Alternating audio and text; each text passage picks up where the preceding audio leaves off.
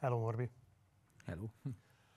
Azt lehet róla tudni, mert több interjúban is tematizáltad, hogy rendőr voltál, elég magas rangra is jutottál, és aztán végül a 90-es évek közepén vége felé váltottál az aerobikra. Amit viszont igazából keveset meséltél, vagy nem találtunk egyetlen interjútban említést erről, hogy mégis milyen viszonyok voltak akkoriban a rendőrségnél Budapesten. Józsefvárosban, ahol te szolgáltál, ráadásul ott is nőttél föl. Ugye azért azt lehet tudni a korabeli beszámolók alapján és elbeszélések alapján, hogy hát akkoriban a rendőrség kiemelten korrupt szervezetnek számított, ráadásul egészen elképesztő viszonyok uralták az éjszakai életet. Most nem csak Vizovickira gondolok, hanem a különböző olajszőkítések, robbantások és így tovább. Tehát egy egészen elképesztő állapot uralta akkoriban Budapestet. Milyen volt ekkoriban rendvédelmisnek lenni? Én 90-ben szereltem föl egyébként. 90. november 1-én szereltem föl rendőrnek, 8. kerületbe, és 98-ba szereltem le augusztusba.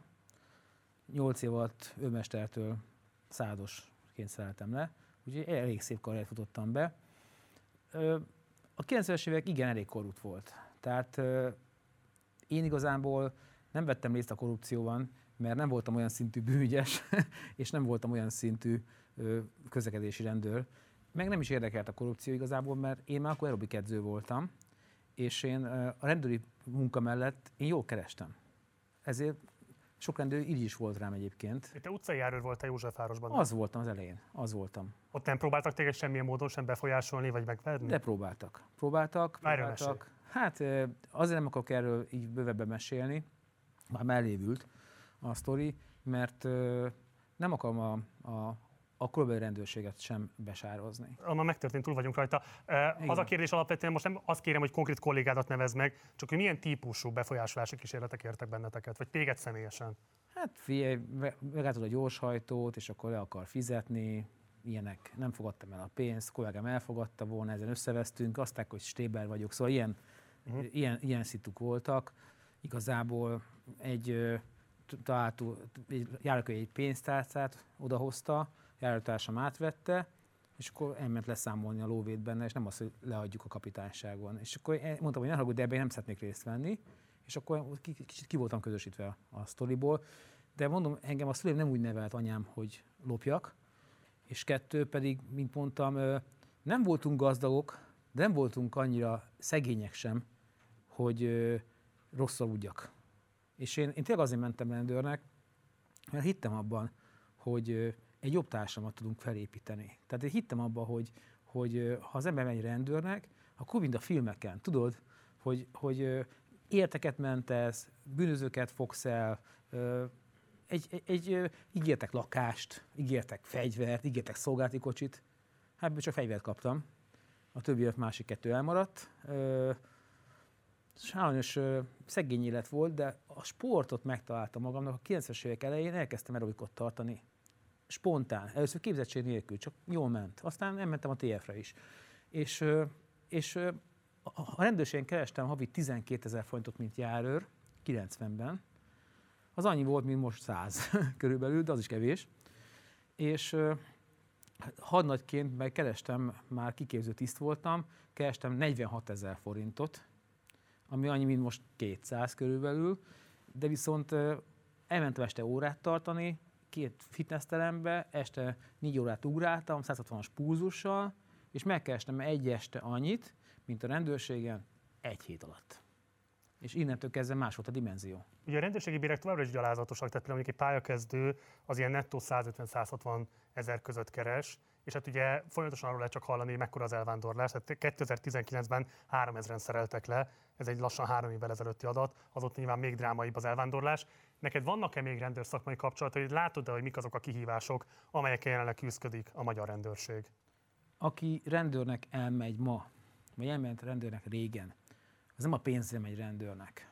Tehát, Azért megélni neki is meg kell. Megélni meg kell neki, ez így van, de, de sokan kihívásként teszik, mint ahogy a, a mentősök se lóvér dolgoznak, ugye? Tehát ezt, ezt tisztán, mert a tűzoltók se lóvér dolgoznak. Mellékesből megélnek. Én ismerek tűzoltókat, aki festeni jár, meg mindenfajta munkát sem szabadidejében. Mi rendőrök is ezt csináljuk. Ma is ezt csinálják szerintem. Hiszen Jó, csak ez nem normális. Hát nem normális, de hát ez a helyzet. Ha az ember szeret egy szakmát, akkor, akkor is csinálja, hogyha ha nem jövedelmező. De akkor te nem szereted a rendőr szakmát? Én nagyon szerettem a rendőr szakmát.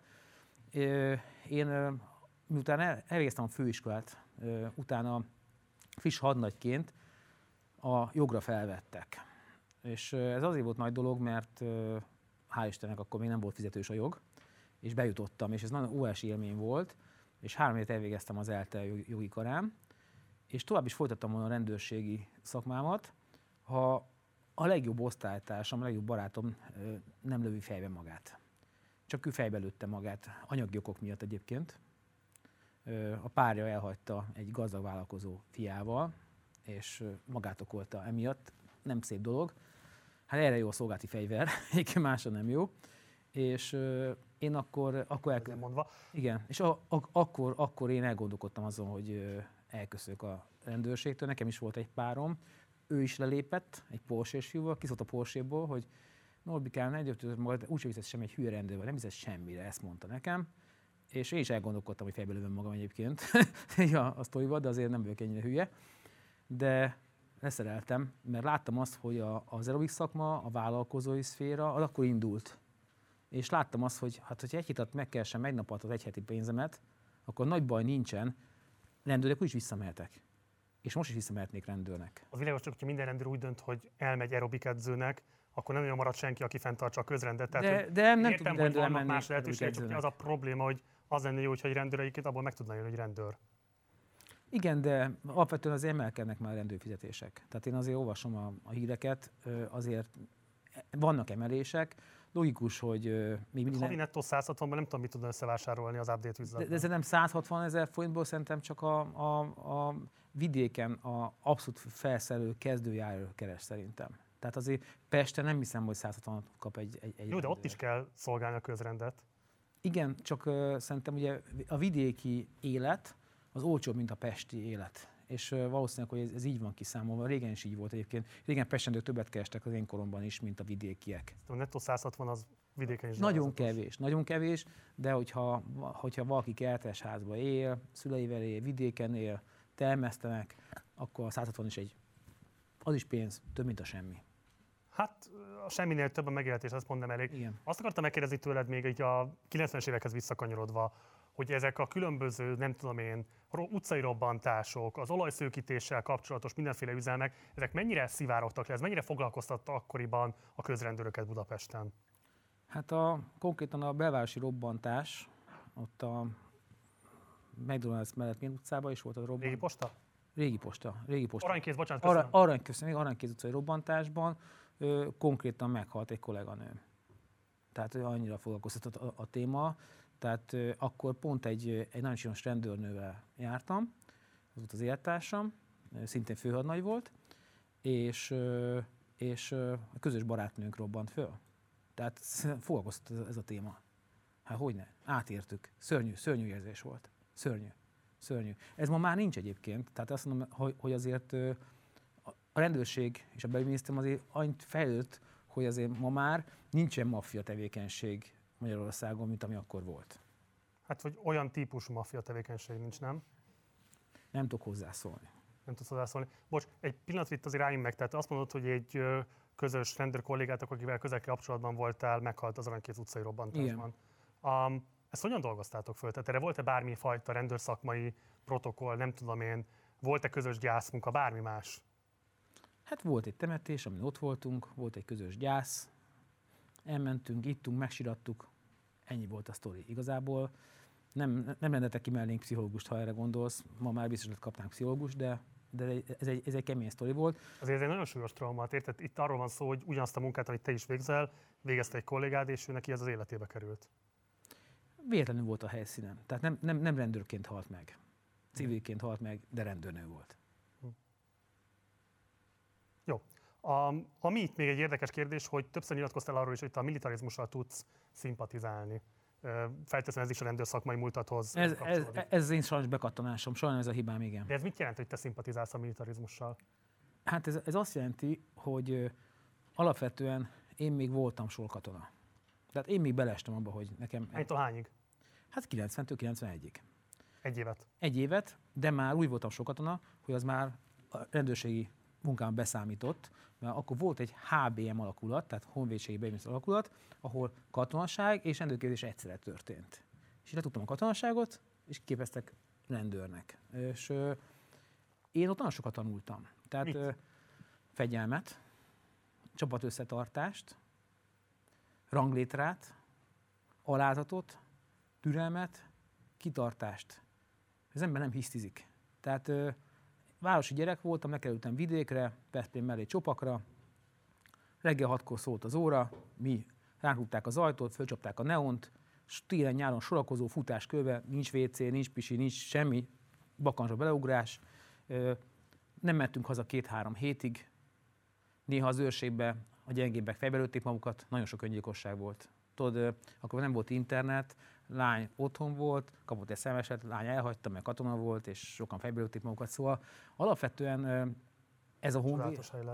Na- Nagyon szar hely. Már most kívánkozom Na, utána. de, de nem ez a lényeg, csak az a lényeg, hogy, hogy alapvetően tehát a fiúknak szerintem egy pici, egy pici keménységet azért kellene tanulni az életbe.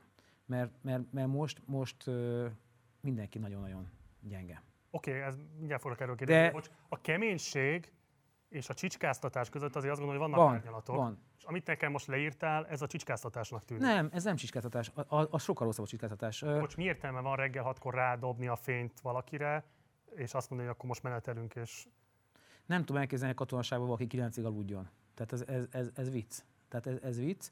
Meg volt a szoros napi program. Tehát meg volt lövészet, volt te, telepátfésülés volt, minden volt. Tehát én, én szerettem csinálni, néha gyűlöltem, de megtanultam elszakadni anyám szoknyája mellől, az, hogy anyu ágyba hozza a kakaót, jaj fiam, jaj fiam, úgy. Tehát egyszerűen, egyszerűen bekerültem a, a kemény vidéki fiatalok közé, akik nem tisztelték a értségizett Norbit, és helyt kell állnom. Tehát meg kell találnom velük Vertek? a hangot.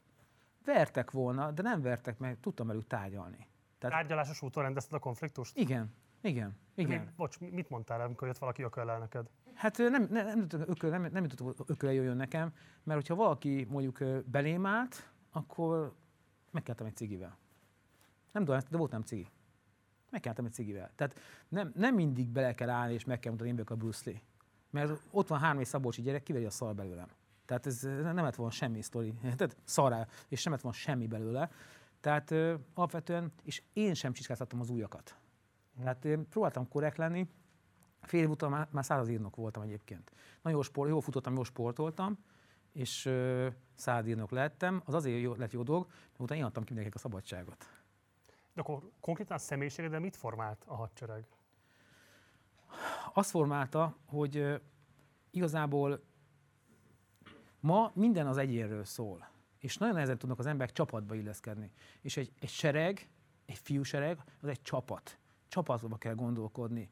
Nem lehet eh, egymást szétcsicskáztatni, nem lehet az, hogy én most alszom, én most berugok. Tehát mindenkinek harcra készre kell lenni. Testileg, fizikailag, lelkileg, minden állapotban. Nem tudjuk elsérni egy pszichológusnak. És ez a világ ettől eltávolodott, és én azt Kár? gondolom, szerintem azért kár, mert, mint mondtam, a fiúknak azért szerintem szüksége van arra, hogy megtanulja azt, hogy mi a rendfokozat, megtanulja mi az, hogy kiképzés, megtanuljon lőni, megtanuljon futni, megtanuljon küzdősportot Lőni miért kell csinálni. megtanulni? Lőni? Azt, hát mai világban szerintem nem árt, ha az ember tud lőni. Hm. Két kérdés. Visszavezetnéd a sorkatonai szolgálatot? Behúztál a csőbe. Ö, én igen. Én visszavezetném ö, mindenképpen, de azért nem olyan durván, mint régen, hogy nem lehet három hétig hazamenni. De, de azt gondolom, hogy, hogy, hogyha a fiúk bekerülnek egy, egy, egy katonai kiképzésre, csak egy évre, egész, egész más barátságok. Szóval Az biztos. olyan jó barátságok tudnak kötni. De Komplett tényleg- új személyiség jön neki, az nem kérdés. nem, nem, nem, nem. Ö, nagyon jó barátságok tudnak köttetni. Fegyverviselés. Engedélyeznéd? A civil fegyverviselést? Ö, Amerikában ugye van, és mindenki viselt fegyvert. Én azt gondolom, hogy a megfelelő pszichológiai vizsgálatokkal, évente orvosi ellenőrzéssel és a megfelelő lőkiképzéssel egyébként engedélyezném. Tehát nincs azzal probléma. Azt gondolod, hogy ez a személyes biztonságérzetet erősítené?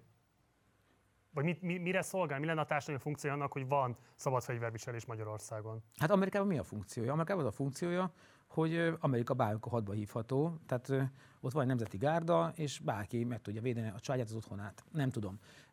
Én azt gondolom, hogy így is van a társadalomban egy csomó illegális fegyver, így is vannak bűnelkövetők. Én azt gondolom, Képzeljük el, mi lenne, ha még ráadásul legálisan tartatnának fegyvert. Én, én azt gondolom, hogy hogyha valaki mondjuk otthon van egy vidéki házba, és mondjuk éjszaka betörnek hozzá, hárman vagy négyen, és mondjuk ö, hívja a rendőrt, van ideje rendőrt hívni, de van egy rendőrautó 50 ezer emberre egy környéken, és éppen van egy másik esemény, elég kis az esélye, hogy megúszza a sztorit. Tehát én azt gondolom, hogy hogyha valakihez éjszaka betörnek erőszakos szándékkal, hát akkor jobb, hogyha egy fegyverrel védekezik, mint egy, egy konyakéssel rohan neki. Ez teljesen egyértelmű, de hogy miért nem a rendőrséget kell akkor inkább megerősíteni, hogy minden faluba jusson rendőr, meg legyen rendőrautó, miért az egyéneknek kell lőfegyvert adni a kezükbe? Nem mondom, szerintem mind a kettőt, mert Legyen fegyvere mindenkinek. nem, le- legyen fegyver annak, aki alkalmas rá, és legyen több rendőr, jobban megfizetve, inkább ezt mondom. Tehát nem tudom, olyan nemzetközi helyzet, hogy hát most ha híreket olvassuk, akkor bármikor háború lehet. Ez, ez, ez iszonyatos szar érzés egyébként. Olvasom itt az ukrán híreket, tök szar érzés. Tehát én sose hittem, hogy, hogy attól fogok félni, olvasom híreket, hogy ne- mi- mikor lesz háború. Ez szörnyű érzés szerintem. Attól komolyan szorongsz?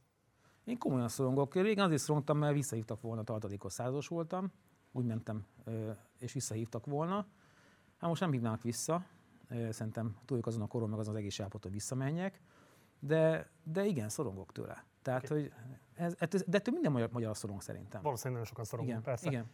Érdekes, hogy a szabad fegyverviselés mellett érvelsz, mert a különböző kutatások például Észak-Amerika kapcsán azt mutatják, hogy nem föltétlenül a nem tudom, betöréses bűn elkövetések kapcsán nyúlnak fegyverhez az emberek, hanem konfliktuskezelés során alapvetően véletlenül gyerek megtalálja, beviszi az iskolába, stb. Rengetegen, több tízezren esnek áldozatául az ilyen fegyver használatnak. Tehát, hogy nagyon-nagyon ellenyésző számban van olyan helyzet, amikor konkrétan mondjuk valakinek az életét kell megvédenie, és nagyon sokszor a különböző konfliktusoknak ez az erőszakos De megoldását. Amerikában nincs kötelező sokatonai szolgálat, és bárki vehet fegyvert. Azért szerintem, hogyha egy, egy olyan országba kap fegyvert, aki jó katona volt, és van fegyelme, és nem fog részegen lövöldözni, és nem, nem visel fegyvert, attól, hogy otthon tart fegyvert, az a nagy probléma szerintem nincsen. Tehát a, a, a, Úgy update az országot, hogy kötelező sorkatonaság és szabad fegyverviselés. megvannak a címnapok, kész, végem van. Ennyi. Ennyi. De mi, De kérdezem most konkrétan, ez a, ez, tehát ez a társadalmi terv, Nem, nincsen társadalmi terv, csak azt mondom, hogy, hogy hogyha lehetne fegyvert vásárolni bárkinek engedéllyel, képzettséggel, akkor ahhoz, ahhoz legalább kéne egy éves sokat szolgált, hogy tudja, hogy a fegyver az milyen veszélyes, mikor nem szabad viselni, mikor nem szabad hordani. Tehát én nekem is van tudom, három fegyverem, de sose hordom sehova. van három fegyvered? Három fegyverem van, igen. Milyen fegyvered van? Hát van. Six Hour, puskám, géppisztoly, mindenem van. Hát sportlövő vagyok. Várj, várj, várj. Géppisztolyod. Igen. Milyen típusú lőszert tárolsz ebben a géppisztolyban? Norbert? 765-öst, persze. Hát sportlövő vagyok. 10 éve, vagy 20 éve. Lőkiképző voltam a rendőrségen. Mai napig gűzöm, de sose viszek fegyvert magam az utcára. Akkor otthon tárolod. Otthon tám pálci szekrény, a gyerek nem fér hozzá, és néha berakom a kocsiba, üresen, emegyek a lőtérre, és lövök. Ez a sztori. És mit ad neked a gépfegyverrel való lövés? Hm, a fiatalságomat visszahozza. 18 éves katonai korszakomat visszahozza. Meg azt, hogy 25 éves főhadnagy voltam, és egy tök jó érzés volt. Annak, De ez egy Playstation nem elégséges? Na, az a, abszolút nem. A Playstation az annyira elégséges, mint Playstation-on focizni az igazi foci helyett. Oké. Okay. És soha nem féltél attól, hogy valami gyerek tényleg megtalálja? Nem félek tőle, mert, mert páncélban van. Uh-huh. Tehát ez le van zárva. Ez nem vicc, a rendőrség évente kijön és elnőrzi. Ez nem úgy van áll, hogy, hogy bárki bármit csinálhat. Jó, ez azért érdekes kérdés, mert ugye a rendőrséggel kapcsolatban van egy általános kritika, hogy míg mondjuk az északi államokban alapvetően egy ilyen öm, szolgáltató, segítő funkciója van a rendőrségnek, és konfliktuskezelésben, vagy bármilyen más ilyen társadalmi problémában szoktak hozzájuk állampolgárok fordulni. Magyarországon azért van egy olyan általános tapasztalat, hogy legtöbbször a fenyítés, vagy az erőszakos számonkérés az, ami a rendőrséghez köthető. Nagyon sok olyan helyzetről tudunk, amikor visszaéltek a rájuk bízott erőszak monopóliummal. De mit gondolsz? Róla nem hallottál ilyet, úgyhogy ez biztos ez. Mi lenne szerinted a kívánatos funkció a rendőrségnek? Én azt gondolom, hogy, hogy a rendőröket alapvetően az emberek szeretnék, hogyha nem ők végeznék a közlekedési bírságolást. Mert az emberek csak ott kerülnek a rendőrök a konfliktusba, hogy telefonál, kocsiba, ittasan vezet, vagy becsúszik egy sárgába, és jó szétbírságolják. Tehát ha, ha, ha a rendőrök csak a bűnözéssel foglalkoznának, és volna egy, volna egy, egy külön egy, egy másfajta rendőrség, aki a közlekedési bírságot csinálja, az lehet, hogy jobb megítélést adna, mert a rendőrök azért régen is úgy, mi is úgy bírságoltunk, hogy ki kell, szóval ki volt az, hogy mennyi bírsát kell naponta bevinni. Már akkor? Már akkor, le volt osztva. Volt egy cetli, oda kellett adni, és ha naponta nem hoztál be 20 forintot, akkor, akkor? akkor? Hát, hát akkor, akkor, akkor ciki volt. De ez hát, miben érvényesült ez a cikiség? Hát szólt a főnök, hogy akkor, akkor nem tudom, hétvégén te jössz be ügyelni. Szóval azért nem volt ez annyira jó dolog, tehát nem tudom, de rendőrnek lenni szerintem egy mai napig nagyon szép dolog. Mert a rendőr, a mentős, a tűzoltó, a katona az egy kategória. Tehát akárhogy is szeretjük, nem szeretjük, ha egy órára megszüntetnék a létezését, a világnak vége lenne. Most gondolj be, be híradó, hogy holnap egy órán keresztül nincs rendőrség. Mi történt az országban? Gondolj bele. Mi történt szerinted? Anarkia. Bankrablás, tömkelege, fosztogatás, amit akarsz, bármi. Tehát... Akkor mégiscsak azt mondod, hogy a fegyelmező funkció a legfontosabb a rendőrségnek. Hát, hát a rend őrei, nem? Uh-huh. A rend őrei. Ez a, ez a szó a lényeg az egésznek. Persze, nagyon fontosak a rendőrök. Én, én mai napig imádom őket. Míg vannak kollégáim, akik rendőrségen dolgoznak, most is, csomó elmegy nyugdíjba egyébként. Milyen kollégáid vannak? Tehát van-e például bárki más, aki mondjuk azóta magasra jutott rendőrszakmai berkekben? Hát egyik osztálytársam a, a BV országos parancsnok, a, a másik osztálytársam az a navelnök, ott most leváltották, és nem akarok nevet mondani. Tehát így, nem a Vida Ildikó gondolom. nem, nem. Elég, elég, elég. Akik, a, akik nem szeretek le, és itt végeztek a főiskolát, itt jártunk a jogra, ők sokra vitték egyébként. Uh-huh. Tehát most is van belügyi külföldi atasé barátom, szintén. Tehát egy, egy nagyon, én azért mondtam egy interjúban, hogy ott maradtam volna, és sokra vihettem volna, velük én nem is voltam hülyébb, mint ők, sőt, okosak voltunk mindannyian, de, de nekem az aerobik bejött az életembe, ez a tehetség, Isten megállott ezzel, hogy, hogy embereket meg tudok mozgatni, és figyelnek rám, megosztó vagyok, és ebben meg tudtam élni, és ide jutottam uh-huh. vele, de meg tudod, amikor parancsnokaim bejöttek a kapitányságra, elmentek nyugdíjba, és 25-30 év után, hát én már akkor kis zsigulival gurultam, ők meg még villamossal jöttek kockázokni a szandába, nyugdíjasan. És akkor arra gondoltam, hogy tényleg ezért, mert hozok 25-30 évet. És úgy éreztem, hogy több van bennem. És nem vettem meg ezt a dolgot.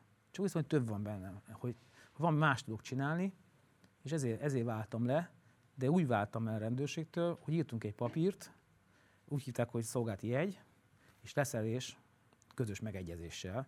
Tehát nem kirúgtak, nem megfenyítettek, hanem úgy jöttem el, hogy bármelyik hónapban visszamettem volna, bármelyik hónapban, bárhova. Oké. Okay.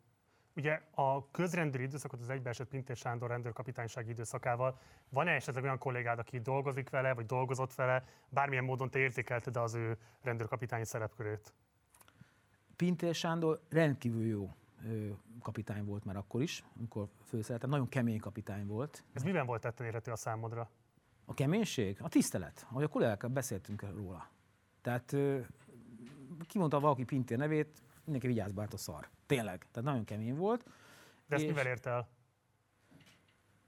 Nem tudom. Nem tudom. Talán sose volt semmi olyan az életében, ami kompromittálta volna őt. Tehát, hogy nem, nem húgyozta a részen a kapitányságfalt, mint egy másik dandártábornok. Tehát, hogy, tehát, hogy ő, ő egy, egy nagyon konzekvens, okos ö, ember, aki bizony a nyomozóból belügyminiszter lett. És én találkoztam a Pintérrel úgy, mint kapitány, volt főnököm, országos rendőrfőkapitány is volt, ott álltam egy szálloddal az alakulótéren, sőt, kelt volt velünk, tehát volt még egy század, mert század parancsnok voltam, és találkoztam vele, mint belügyminiszter is, így a későbbiek során.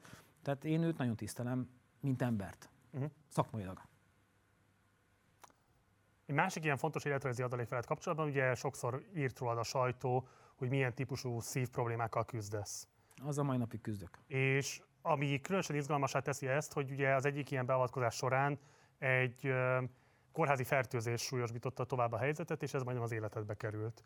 Ami azért nagyon durva, mert ugye egyébként magyarok tízezrei számára szintén hasonló veszélyt jelent egy kórházi tartózkodás, tehát az egyik, leg, egyik vezető halálok sajnos a kórházi megbetegedések vagy kórházi fertőzések. De az egész EU-ban egyébként csak Magyarországon. Magyarország kiemelt ebből a szempontból. Igen. Te mit gondoltál ezek után az élmény, ezután az élmény után, mit gondoltál, vagy mit gondolsz igazából a magyar egészségügyről? A magyar egészségügy is fejlődik. Hát jó, nem abban az ütemben mindenki örüljön neki, de azt mondom, hogy hogyha mondjuk Romániába vagy Bulgáriába kerülsz egy kórházba, akkor sokkal rosszabbul jársz, biztos vagyok benne. Ö, egy biztos, hogy sokan szoktak engem támadni kommentelők, meg bolykottcsoportosok, hogy ö, a szar update kaján miatt vagyok szívbeteg, meg ez, ez csodás, ezt mindig el tudom olvasni. Csak tudod, a kaja és a szívbetegség akkor függ össze, az ember nagyon elhízlalja magát, és tönkre a szíve. Hát nem, ez nem történt meg.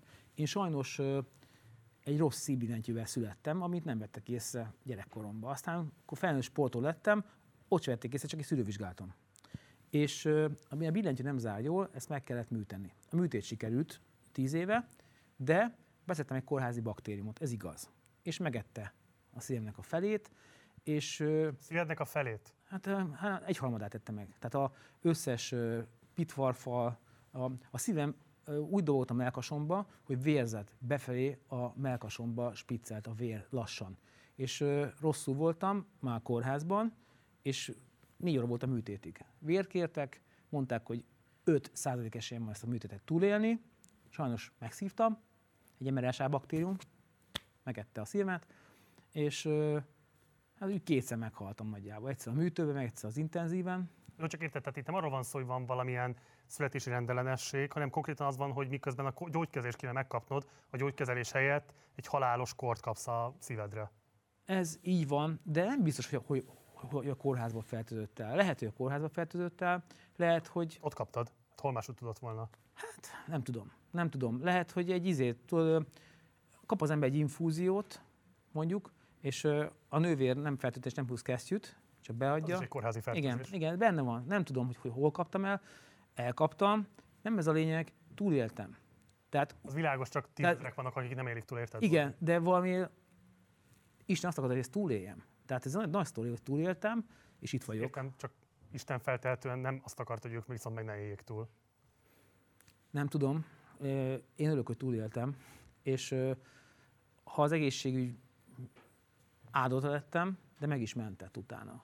Olyan gondolatod nem volt ezek után, hogy bármilyen módon ezt tematizáld, vagy nem tudom én, segíts azoknak a mozgalmaknak, amelyek megpróbálják a kórházi fertőzéseket felszámolni, vagy egyáltalán ezt tudatosítani az emberekben, hogy ez egy mennyire súlyos és kiterjedt probléma?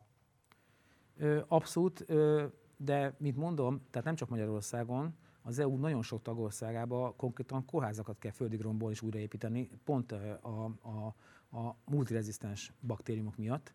Tehát ezt nem tudom be csak a magyar egészségügyi problémának, ez egy világ probléma, ez a kórházi fertőzés. Úgyhogy ö, tényleg nem akarom a, a figyelj, ö, be is perhettem volna a kórházat. Tehát lehet, hogy pert nyertem volna elnök. És akkor mi van? kapok 100 millió forintot, és akkor emberek ne, ne, ne, ne, nem jut a műtőbe idő. Meg, érted? Tehát, hogy nem, én örültem, hogy túléltem, megköszöntem a sorsnak, és élem az életemet boldogan. A szívem azóta se tökéletes, nem kell rá gyógyszert szednem legalább. Nem, nem edzek olyan keményen, mint régen. Tíz viszont, tehát tíz év nem fitness edző már. De, de azért naponta edzek egy órát, és nem nézek annyira szarul. Tehát ennek én nagyon örülök. Jó. A rendőr szakmai múltad után ugye aerobik edzőként váltál egy ország számára is ismerté. Most nézzünk meg egy videórészletet az egyik korai anyagodból, uh, pedig azért, mert uh, nyilvánvalóan vannak fiatalabb nézők, akik egyáltalán nem is láthatták ezeket a kazettákat, de van egy kazetta, amit el lehet érni online is, úgyhogy most nézzük meg, hogy hogy nézett ki konkrétan az a műsor, amit te csináltál, aztán pedig beszéljünk erről.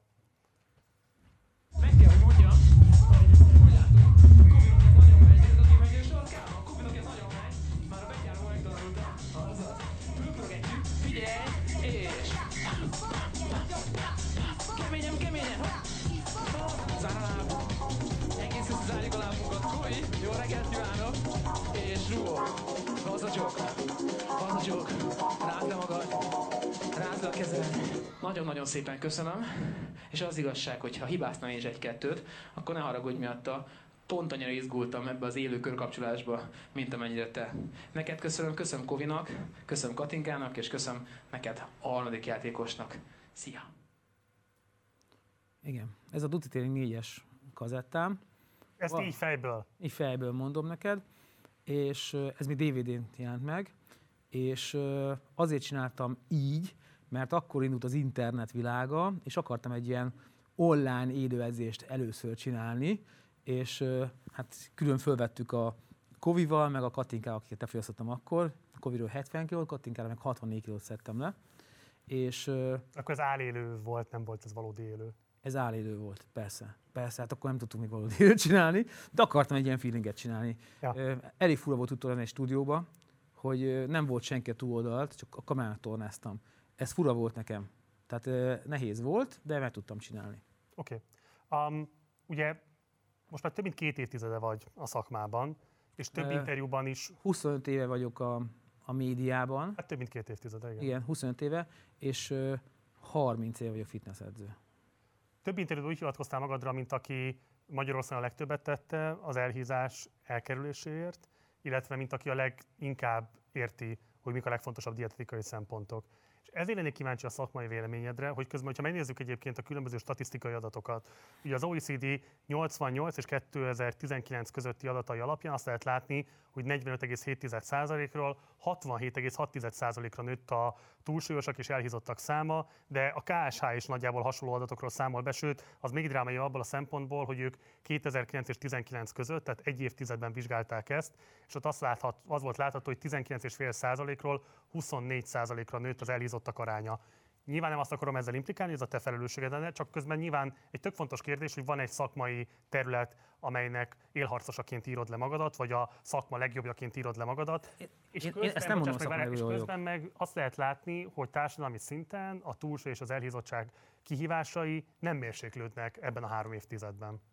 Azért, mert nincs ez. Tehát én sosem mondtam, hogy szakmailag bárkit megelőznék. Azt mondtam, hogy nagyon sokat tettem az elhízás ellen életemben, az biztos. Kadar Kendinek fogalmaztál úgy, hogy senki nem tud nálad többet a dietetikáról. Így ezt mondtam. Akkor be voltam tépve biztos, vagy nem tudom, mi bajom volt. nem, ez nem igaz. Nem igaz. Én azt mondom, hogy többfajta tudományos álláspont van a, a fogyással kapcsolatosan. Van az ortodox álláspont, a kalóriadiéta. Ez képviseli a dietetikus szakma is. Tehát, hogy kalóriát eszik az ember, kalóriát vesz fel, hízik, lead. Én nem ezt képviselem, és ezért sokan saltának tartanak. Én azt képviselem, amit dr. Atkins is képviselt már 70-es években Amerikában. Tehát én a szénhidrátszámolásban hiszek, azért, mert a testünk, az minden sejtünk vércukorral táplálkozik, nem kalóriával, vércukorral. És amikor megesszünk valamit, ha cukrot viszünk be, akkor megemelkedik a vércukorszint. Ha zsírt viszünk be, nem emelkedik meg. Fehérjét nem emelkedik meg. És, e, Világos, bocs, és, és, ezt minden interjúban elmondod, engem az érdekel alapvetően, hogy hob, miben látod a saját társadalmi hatásodat, hogyha azt lehet látni, hogy három évtizedes viszonylatban és nem is stagnál, nem úgy nem mérséklődik, hanem kifejezetten szignifikánsan emelkedik a túlsúly és elhízással küzdőknek a száma. Azért, mert egyrészt, ha valaki kövér, az minden évben kövér lesz. Tehát nincs, nincs egy olyan kövér, hogy valaki egész évben kövér. Tehát a kövérség egy, egy olyan betegség, ami elburjánzik. Ugyanis az egy folyamat, a hízás egy folyamat. Ha az ember elkezd 5 kg vagy 10 kg fölszed, inzulinrezisztens lesz, és egyre több inzulin termel. Egyre jobban tud hízni az inzulintól. Egyre éhesebb lesz, és idő után vége. Kettő. Már gyerekkorban a gyerekeket édességgel tömik, ott van kassza magasságban mindenhol az édesség, mindenhol. Iskolákban a menü is tele van cukorral lisztel, és alapvetően nagyon kevés az az ember mennyiség, aki erre odafigyel. Tehát én mondjuk a Facebook oldalam szól mondjuk egy millió emberhez, de ezt csak kíváncsian nézik, Hát, hogyha az ténylegesen egy millió ember, az azt jelenti, hogy az ország tizede. de nem, de nem foglalkozik ennyi ember velem. Tehát valójában szerintem százezer ember, aki valójában követ, és valójában úgy vásárol. Tehát százezer vásárlom van összesen, országosan.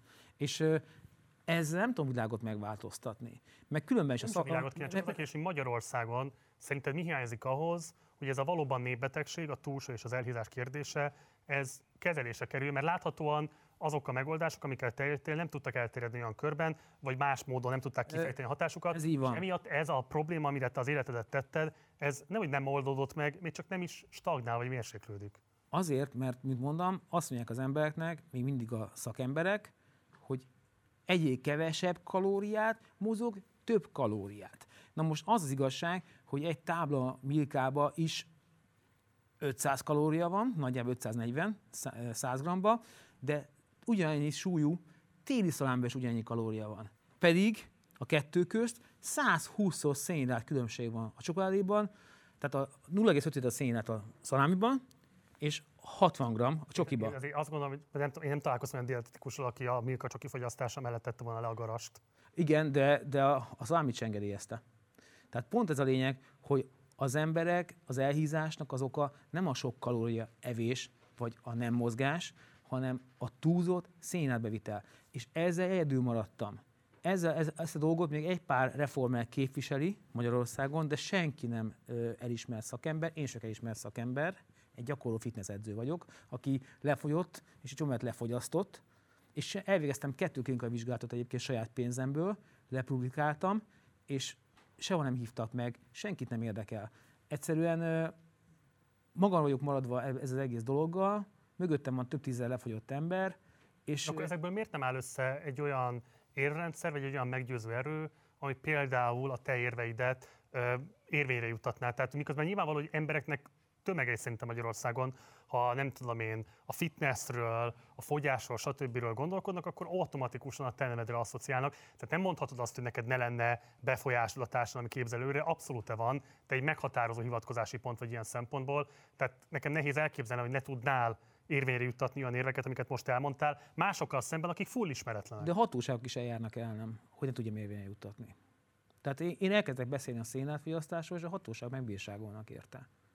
Tehát ö, Bocs, ezért mikor bírságot meg bármilyen hatóság? ö, nem akarom ezt most elmondani. De mondd hát most azért vagy itt. Nem, nem, nem akarom elmondani, de, de hi- hidd el. Norbi, Azért, mert azt mondtad, hogy a szénhidrát fogyasztása káros, kibírságolt meg téged. Nem mondom. Nem mondom, mert fontosan górcső alatt vagyok, mit mondok és mit teszek, és annak mindig, ha mondok, annak következménye van. De van olyan magyarországi hatóság, ami rád azért bírságot szabott ki, mert a szénhidrát fogyasztást átkoztad? E, igen, és, és a, a, a kalóriát meg tagadom. Én a kalóriát tagadom. Én azt mondom, hogy az ember cukrot éget, és cukrot víz be. Uh-huh. Ha nem cukrot viszel be, zsírt viszel be, vagy fehérjét, azt is a test cukorrá alakítja, és úgy juttatja be a sejtbe. Tehát ezért ö, a kalória egy nagyon fiktív gondolat, és ezt nem csak én mondom, Amerikában ez teljesen köztudott dolog, és Amerikában a kettó, a low carb tökre megy, mert ott is hízik mindenki egyébként, mert azt gondolom, hogy alapvetően a, a mondjuk a szénhidrát lobby, tehát az az édesipari, pékipari, műzlipari lobby, aminek az érdeke, hogy minél u- ugyannyi embernek minél több kaját adjon el. És ez működik. És erre a gyógyszerlobby is rá tud csatlakozni. Sokkal, sokkal, sokkal, az embereknek egyébként az orvosok előfölírják az inzulint, mint hogy diétára fogná. Sajnos. Kettes típusú cukorbetegnek. Bocs, hogyha most jól hallak, akkor az van, hogy van, tehát az állami szervek, az úgynevezett gyógyszerlobbi, a házi orvosok, az Nem, nem, meg, ők is megosztottak. Vannak olyan házi orvosok, akik azt mondják, hogy amit Norbi mond, az jó, és van házi orvos, aki azt mondja, hogy én egy káros sarlatán vagyok. Uh-huh. Tehát ilyen is van. Tehát nem csak az emberek, az orvosok is megosztottak. Jó, mindegy. Én nagyon örültem, hogy megtudjuk, hogy melyik az a magyarországi hatóság, ami téged a szénhidrátfogyasztás miatt megbírságolt, de akkor az lehet, hogy máskor fog kiderülni. Ami nagyon érdekelne, hogy van egy nagyon sajátos módszer, amivel a nézeteidet próbálod érvényre juttatni, és én ezt úgy fogalmaztam meg, hogy egyfajta a megszégyenítés pedagógiája. És te magad is nagyon sokszor beszéltél arról, hogy szerinted milyen felszabadító ereje tud lenni annak, hogyha valakit a szégyenérzettel motiválunk arra, hogy az az állapot, amivel az ő teste van, az nem normális, nem jó, nem kívánatos, tegyen ellene. Mi miatt jutottál arra a meggyőződésre, hogy ez a típusú pedagógiai alapvetés a leghatékonyabb? Nálam hatékony volt. Tehát, Veled? Te, te személyesen? Én személyesen eb- ebben nőttem fel, és küzdök a démonaim ellen. De közben eltelt néhány év, és rájöttem, hogy ez egy nem jó pedagógia. Tehát az ember beérik korral. És valójában nehéz dolog, mert az embereket a távoli betegség problémája kevésbé izgatja, mint az, hogy hogy fog nyáron kinézni a strandon. Ez tény. És ezért érveltem a külső megjelenéssel, és nem személyre szabottam, csak úgy általában. Ma már nem tenném. Tehát ma már nem tenném, Az De- nem volt olyan régen mert három éve volt pontosan. se. De pont három éve volt. Folytasd. Igen, igen három éve volt. Ö, most mindenki a döngöléptes videómról beszél, meg e- Ú, mi is, ne aggódjál, csak Gondolt- Gondolt... el odáig. Gondoltam, gondoltam. Ö, alapvetően ö, lehet, hogy ez egy olyan becsípődés nálam, hogy apa nélkül nőttem fel, és irigy voltam azokra, akinek van apukája. Nekem nem volt, mert elhagyta anyukámat. Anyukám az 60 kilóról 100 kilóra hízott, és annyi is maradt. És mindenki, is elhíztam, és lehet, hogy azt gondoltam, hogy ez is az oka annak, hogy sok nőt elhagynak. Ez hülyeség, ez a saját életemnek a tragédiája, amit kivetítettem. Logikus, hogy van férfi, aki nem ül annak, hogy a felsége 50-ről 90 kg hízik, és tartósan annyi marad, van, aki meg így is szereti, nem tudom. Ma már senki nem örül annak, hogyha a Így van. szerelme, az élete párja van. adott esetben egészségkárosító módon történik benne változás a De, testek de, de, életen. az egészségről beszéljünk, a külsőről beszéljünk. Tehát, tehát a, egy férfi agyának, vagy egy nő agyának a férfit nézve, azért a külső is számít. Jó, most ne szaladj előre, várj, várj, várj, várj, mert mi nagyon az elején vagyunk. Azt akartam igazából megkérdezni, tehát a megszégyenítésre visszamenve. Azt mondod, hogy saját élményed is volt ez, de közben Igen. meg az életrajzi kötetedből az derül ki, hogy egy nagyon fontos motiváló tényező volt az életedben az a testnevelés tanár, van, aki étrendet biztosított neked, személyes törődést, így van, edzéstervet, így van. tehát hogy én abban nem azt olvastam ki, hogy bármilyen módon is a megszégyenítéset próbált volna motiválni, épp ellenkezőleg egy támogató környezetet alakított ki a számodra azért, hogy megszabadulj a súlyfeleslektől. Valójában az élet szégyenített meg. Akkoriban nem volt ö, sok kövér ember. Az én gyerekkorom minden 20. ember volt elhízott, és ma- majd minden negyedik gyerek elhízott, és ö, nagyon sok ö, csúfódás, megaláztatás, verést ö, kaptam emiatt, és ezért szinte ittam a testőtanáromnak a, a, a szavait, hogy ő nem szégyenített meg. ő nem szégyenített meg. Nem, Nem szégyenített. próbált téged így motiválni. Igen, igazából én se szétettem meg senkit. Senki nem mondtam, hogy kövér, senkit nem neveztem meg. Egy általános problémáról beszéltem, ami ellen tenni kell. Ennyi a sztori. Te tagadod azt, hogy a te beszédmódod az stigmatizálta Magyarországon a túlsúlyjal élőket? Ö, azt tagadom, hogy nem, nem stigmatizálta, ha- hanem egy egyszerűen hülye példát hoztam föl. Hülye Ami példa. nagyon sokaknak nyilván Így komoly van, sérelmet így okozott. van, így van. Ha, ha, ha bemondtam volna férfit is mellé, akkor... akkor Azoknak is. Azoknak is. A férfit azt úgy mondtam be, hogy magamról beszéltem, a saját csimpás öcsemről beszéltem, tehát ott magamról beszéltem, ne- nem a, nem a férfiakról. De alapvetően mondom, ma már így három év távlatában nem fogalmazok semmit. Ha nem tudom, látod-e, de nem is nagyon live-ozok. De bocs, nem, de, Norbi, bocs, ezt én abszolút nem értem. Tehát hogy lehet az, hogy valaki felnőtt ember létére így meggyőződéssel azt gondolja, hogy megszégyenítéssel embereket lehet motiválni bármire is? Van, akit lehet, van, aki meg, meg bedacol. Tehát fele-fele az arány. Egyébként.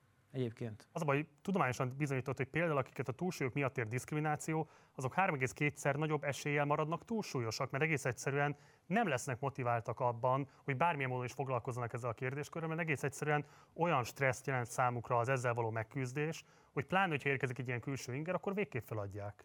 Én kaptam egy csomó levelet, hogy ö, 90-100 kilós nő ráírt, hogy nagyon hallgatott rám, de lefőtt 40 kilót, és köszöni, hogy szembesítettem. Én mondtam, hogy hiba volt, sajnálom. Igazából ez a téma mindig fölkerül a nevemmel kapcsolatosan, mint hogyha egész mindenki tökéletesen beszélne. Nem, volt egy, volt, volt egy hülye estém és egy, egy hülye mondatom. Jó, bocs, akkor nézzük meg egy összeállítást, mert szerintem senki nem beszélne önmagában a döngő léptekről. A nem ez lenne, hogy ez valamilyen szinten azért konzekvensen megmutatkozik a közéleti munkásságodban, évtizedes távlatban is. Tehát, hogy ez a típusú megszégyenítési retorikára épülő kezelése a nyilvánosságnak, ez vissza-vissza köszön, és nagyon nehezen lehet megérteni igazából miért. Úgyhogy nézzük meg most egy ilyen összeállítást, és nagyon szeretném megérteni utána, hogy mi az a logika, ami téged ebben vezet. Mondjuk azt számoljátok hozzá, hogy nem vagyok dietetikus, amiket elmondok, ez tapasztalati alap, de semmiképpen sem tudományos álláspont. De az nem vitálok senkivel, mert tudom azt, hogy a fogyás területén Magyarországon én vagyok a legjobb. Tudjátok, az a 10 emberből 9 cukorbetegség miatt vakul meg? Az AIDS ehhez képest egy vicc. Most őszintén, aki becsületesen él, ugye nem megy el fűvel-fával, vagy nem homoszexuális, ma már nem fog elkapni étszet mondjuk vérátömlesztés útján, mert ma már erre figyelnek. Tehát, de a cukorbetegség, a kettes típusú, meg a rák, meg a szívbetegségek, azok megtámadják a becsületes, jól élhető embereket, és megölik tömegesen. Én tudom, hogy vegyület, mert ugye egy vagy több, vagy két-három vegyel, az vegyület. Ezt úgy, vegyület. Hát igen, igen, igen. Vegyület. Vegyület. És ugye vegyel, vagy vegyület lényegtelen, elment vegyelnek. Nem tök mindegy. Akármi is történt. Lehetek én hülye, lehetek bármi. Az elmúlt egy hétben Magyarország legnagyobb sztárja én voltam. Ha volna olyan genetikai betegség, ami az embert elhízlalja, akármit tesz ellene, akkor hát azért Pajzsmirigy. nem, az se. Tehát az se. Igazából egy orvos barátom mondta, hogy te láttál a gulágon, vagy a Auschwitzba ö, elhízottad? Tehát Ez, ez, ez, erős példa, igen. Bizonyos kor után, ha hízunk, akkor én úgy szoktam mindig hívni, hogy kialakul a csimpánz csöcs. A férfi a 100 kilónál kezdődik, tehát ez egyik mondat. Itt, na, itt nagyon tévedésben vannak, a vágódisznó kezdődik 100 kilónál. Sajnos a nők többsége a szülésnél cseszi el. Ott cseszi el, mert úgy gondolja, hogy értéket adott a férfinek, a családnak, és tényleg adott értéket, csak a férfi szexualitás ezt az értéket nem tudja értékelni. 58 kilós nő helyett a 78 kilós vagy 88 kilós hölgy érkezik meg döngő léptekkel a, a hálószobába, bizony a férfiak számára kínszenvedés. Egy nagyon csinos kismama, képzeljétek el, ilyen is van. Szerintem a terhesség és a szülés az nem egy dráma. Egy szülőnő, egy várandós nő, egy szoptatós anyuka legyen szép, legyen fit, legyen karcsú, és sugározzon, és frissen mosott legyen a haja. Ha egy nő bomba tud maradni, akkor sokkal inkább több esélye van megtartani a párját, és egészségesen élni. Ha belső értékeinkkel szeretjük egymást, akkor szerintem nyugodtan visszaléphetünk a burkinihez. Mekkora hülye voltam, döbbenet. Van olyan mondatod, amit most így visszahallgatva ma is vallasz. Szerintem már semmit sem valok ebből. Tényleg. Egyszerűen döbbenet. Mert igen. Az ember hibázik sokszor az életében. Hát elég sokszor. tehát Elég sokszor, elég sokszor hibáztam az életembe. Figyelj, nem azt számít, hogy mit tettél, hanem mit teszel ezután. És mit fogsz tenni ezután? Mert az, ezek a szavak a mai napig visszhangzanak a nyilvánosságban, adott esetben hivatkozási alapok is. Ö, nézd, ö, sajnos az elhízásnak vannak olyan optikai következményei, ami mind férfi, mind nő részéről befolyásolja a párkapcsolatnak a sikerét. Ezt senki nem kérdőjelezte. Ez senki nem. De ahogy ezt lekommunikáltam, az teljesen szar. Ez szar. Ennyi. Ennyi. Egyszerűen ma már sokkal átgondoltabban válaszolok, ha nem mondom, nem, nem live-ozok, mert az ember... Hát veszélyes, hogyha rászabadulsz a Facebook oldalra. Nagyon, nagyon veszélyes. Nem, Nagyon, már csak az Olika tud veszélyesebb lenni. az Olika, így van, így van. Szerencs, hogy ő kezeli a Facebook? I- i- igen, igen, igen. Ö, nem tudom, iszonyú gyökér voltam. Tehát így, így, én ezeket nem is nézem vissza. Ha most így megmutatod nekem, és tök szar látni. Tényleg. Bocsánatot kérsz ezekért? Bocsánatot, itt most mindenkitől. Simán. Magamtól is. Tényleg. Magadtól is? Hát magamtól is bocsánatot kell kérjek, mert Magadat aláztad meg ezzel? magamat. Magamat aláztam meg vele, igen. Igen, magamat aláztam meg. Norbi, bocs, amikor az egész botrány kirobbant, te olyan megingathatatlan magabiztossággal jártál szerkesztőségről szerkesztőségre, stúdióról stúdióra, és mondtad végig konzekvensen, és vallottad megingathatatlan, hogy bármilyen módon is te e, elítélhetően kommunikáltál volna. Miért nem voltál képes erre akkor, amire most képes vagy? Nem tudom. Nem tudom. Nem tudom. Lehet, hogy... ö, Konok ember vagy? Igen, egy, egy hülye kos vagyok, tudod, akinek igaza van, és részben igazam volt, de nem szabad így, kimondani az igazat. Várj, várj, bocs. Most akkor igazad volt, vagy nem volt igazad? E, nem mondom. Jó? Tehát, nem, ö, ezt mondd el. jó. Ö, Igazad volt, vagy nem volt igazad? mindenki tudja, hogy részben igazam volt, de ezt nem szabad, nem szabad, nem szabad így kimondani.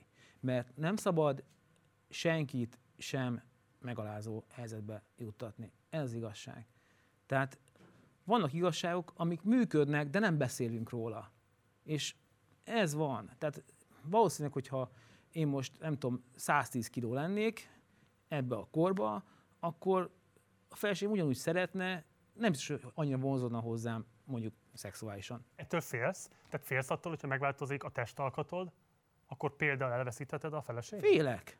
Félek, igen. Félsz attól, hogy ha megváltozik a testalkatod, akkor azok a sikerek, amelyek most a sajátjaid, azok megszűnnek? Megszűntek. Én egy pár évvel ezelőtt egy 15 kilóval több voltam, mert ö, amikor volt a szívműtétem, és nagyon, akkor nagyon lefogytam, 60 kiló lefogytam, majdnem meghaltam.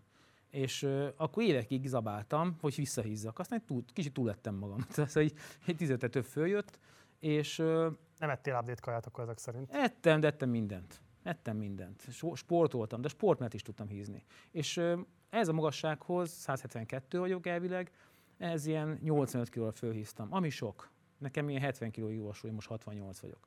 És igazából nagyon-nagyon belém állt az internet népe, és előntem fotókat nagyítottak rólam, és, és, és éreztem azt, hogy, hogy szakmailag is megkérdőjeleznek, hogy tessék, fitness guru úgy néz ki, mint egy péklegény. Szóval, érted, ez volt a sztori. Van És, megalapozottság. és van, van benne megalapozottság, szóval én is visszakaptam ám a, a, a, a megszégyenítést. Erre bocs, hadd És- had csatlakozzak ide, mert szerintem nagyon-nagyon fontos dolgot mondtál, mert Igen. arról beszéltél, hogy az életedben, amikor egy komoly trauma következett be, a trauma utáni időszakban, felteszem azért is, hogy ezt valahogyan földolgozd, zabáltál. Ez így van.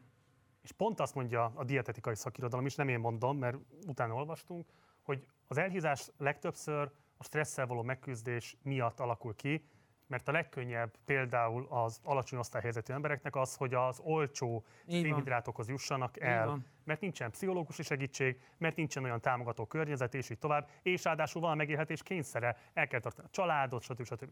Tehát, hogy azt kérdezem, hogyha el, most elismered azt, hogy a stressz hatására alakul ki a szénhidrátok korlátlan fogyasztása, Nekem nem a stressz okozta. akkor miért érdemes tovább stresszelni azokat az embereket, akik eleve már egy stresszel való rossz megküzdés miatt jutnak el a túlsúlyig? Azért, mert valószínűleg, hogy egy olyan korszakomat éltem, annyi siker volt mögöttem, hogy elhittem, hogy ezt megtehetem. És Ez hiba volt? ez kurva hiba volt. Ki tudod itt most jelenteni ebben a stúdióban a nézők előtt, meg hát akik néznek a képernyő túloldalán, hogy a jövőben mindenfajta testszégyenítéstől tartózkodni fogsz? Én a jövőben abszolút nem, nem csak a teszélyintés fog, fog tartó, ö, tartózkodni, hanem ugye a véleménynyilvántástól fog Az tartózkodni. nem biztos, hogy attól tartózkodni kéne. Nem próbálnál mondjuk esetleg pozitív megerősítő üzenetekkel operálni a közönség számára? Hát Pozitívat szívesen mondok, de Mondj egy pozitív üzenetet egy embernek, aki küzd a túlsúlyjal. Hogy hangozna az Sobert Norbert szájából? a pozitív? Hát ö, azt mondanám az embereknek, hogy először is ö, a telefon képernyő idejét csökkentse. Tehát nap, napi 6 óra, 4 óra a képernyő az ember a telefonján, Vegy- vegye egy két órát vegye le belőle, tegye le, és helyett egy órás sportolja. Ez egy pozitív. Ez, ez, ez, egy pozitív. Ez egy pozitív. Lehet, hogy még érdemes lenne gyúrni egy kicsit. Nem tudom, nem tudom. Ö, Ez, ez mindenképp pozitív, mert a telefon, a, a tévé beszippantja a- az embereket, és, és kevés dolgot teszünk egymásért, meg magunkért. Csak, csak figyelünk és olvasunk. És, és azt mondom az embereknek, hogy, hogy egészségesen táplálkozni, és nem csak update egészségesen táplálkozni, egyébként nem kerül többe, mint elhízni. És Ez azért statisztikailag nem igazolt. Tehát ugye pont az alacsony jövedelmi emberek híznak el a leginkább pont azért, mert rossz minőségű élelmiszerekhez tudnak csak hozzáférni. Nincs lehetőségük zöldséghez, gyümölcshöz, adott esetben halakhoz, nem tudom, tehát olyasfajta jó minőségű ételekhez hozzájutni, amelyeknek nincsen ilyen értelemben kockázata.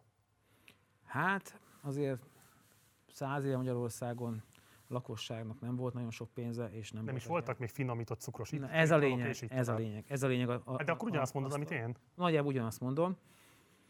Nem tudom. Ö, én, én azt mondom, hogy ö, próbálok szakmailag tárgyalagos maradni. Tudom, hogy hol a helyem. Tudom azt, hogy ha valamit mondok, az, az fel fogja kapni a sajtó. Úgyhogy, ö, és, és mondom, van az életemben csomó dolgom, amire büszke vagyok, sok jó dolgot elértem, és vannak ilyen kommunikációs hibák, amik, amiket meg tök szégyellek. De értem végig nem vezekelhetek érte. Tehát Hát most kezdted, tehát ez még bőven nem az életed vége. Hm. Én, bocs, nem, Norbi, tudod, hogy miért van ennek rendkívül jelentősége? A te szavaidra olyan százezrek adott esetben millió figyelnek ebben az országban, akik dietetikus szakemberekre, más fitnessedzőkre, nem tudom, nem, nem figyelnek. A te szavad eljut, nagyon sokakhoz eljut, milliókhoz eljut. És éppen ezért alapvetően tudod befolyásolni azt, hogy az emberek milyen a túlsúlya való megküzdésnek milyen formáit tudják elképzelni, tartják helyesnek, szeretnék követendőnek látni. Tehát szerintem én nem látom, hogy az lenne a helyes megoldás, hogy akkor berekezted a közvélemény formálását, hanem lehet, hogy esetleg változtatod ki az üzleteden, ha te is azt mondod, hogy ez egy rossz gyakorlat. Én nagyon sokat változtattam az üzletemen. Alapvetően például azt mondom neked, hogy én most azt kommunikálom, hogy nem csak az update jó. Tehát Mhm. ha, ha bárki be akar be, csőbe húzni, én nem. Én azt mondom, az összes low carb keto diéta mind nagyon jó. A mediterrán is jó, mindegyik jó. Ebben a diéta jó dolog, ha az ember összeteszik, az nem jó. Kettő, én azt mondom, hogy naponta fél órát mozogni az embernek, bármit, bármit, az olyan, mint, mint fürödni. A belső zuhany. Tehát, mintha kívül nem fürödnénk le este. Tehát egy napi fél órát ki kell izzadni az embernek. Erre, erre nincs menség, ezt meg kell csinálni. És, és azt mondom, hogy, hogy nem kell terméket venni, hanem ki kell számolni a napi szénátbevitelt. Tehát egy átlag ember sportol 120-160 gram, fogyni vágyó nő 80 gram, és hogyha gyorsfogyást akarunk, akkor 60 gram alatti szénátbevitelt kell csinálni. Ennyi a pozitív üzenetem. Ezt én tökéletesen értem, és szerintem sokan tudnak ezzel azonosulni, csak ugye nyilván van egy ilyen helyzet, hogy a napi fél óra mozgás, az nagyon sokaknak egyszerűen nem elérhető, főként például a nőknek, hogyha van egy-két gyerek, és alacsony jövedelműek, nincs mondjuk bejáró, nincsen babysitter, nincs támogató családi környezet, de van bérmunka, amit el kell végezni, nem jut el odáig, hogy a nap végén még fél órát magára tudjon szállni, mert hullafáradt Én úgy mozogtam rendőrkoromban, hogy gyerek nélkül. ö, gyerek nélkül, de, nem, de, de 20 évet melóztam, 20, hogy ö, én futó jártam be a kapitányságra. Ennyi volt. Befutottam, lezuhanyoztam, hazajöttem, hazafutottam. Ennyi volt az a, a Nem fogadod el, hogy létezhet olyan osztályhelyzet, amiben az embernek nincsen lehetősége ezt a napi fél óra gondoskodást, sporttevékenységet beiktatni az életébe? Én azt gondolom, hogy ö, otthon is van lehetőség a YouTube-ra 30 percet tornázni ingyenesen, még a gyerekkel közösen is lehet tornázni. Tök jó, hogyha a gyerek látja anyukát tornázni, és, és ut- ha mondjuk van egy karonülöd és van még egy két éves gyereked, te hogyan fogsz velük közösen tornázni fél órát a nem tudom, 40 négyzetméteres szobakonyhában? Nem tudom, ezt nem tudom megmondani neked, azt, azt, azt Tudom. Megmondom neked, sehogy. sehogy. Lehet, de a, a Rékát én láttam otthon tornázni a karjába a gyerekkel. Felteszem, nem szobakonyhában toljátok. Nem, nem, tehát kettő négyzetméter kell hozzá. Kettő négyzetméter kell a tévé előtt, hogy ez meg tornázzon. Helybe, alakrefon, kettő négyzetméter.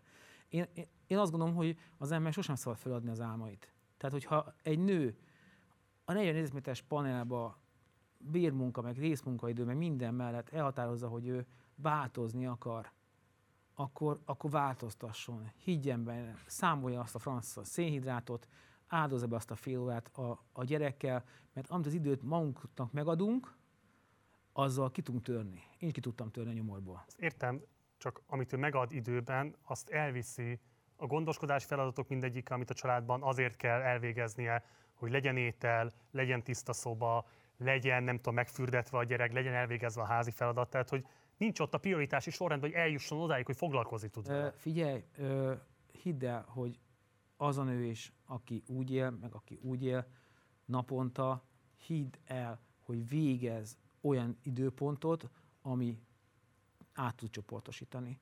Ő is, a gyerek alszik, rámegy a Facebookra, nézi a tévét, tehát egy napi fél órát, nem egy nem órákról beszélek, egy 20-30 perc mozgásról beszélek. Jó. Az fontos.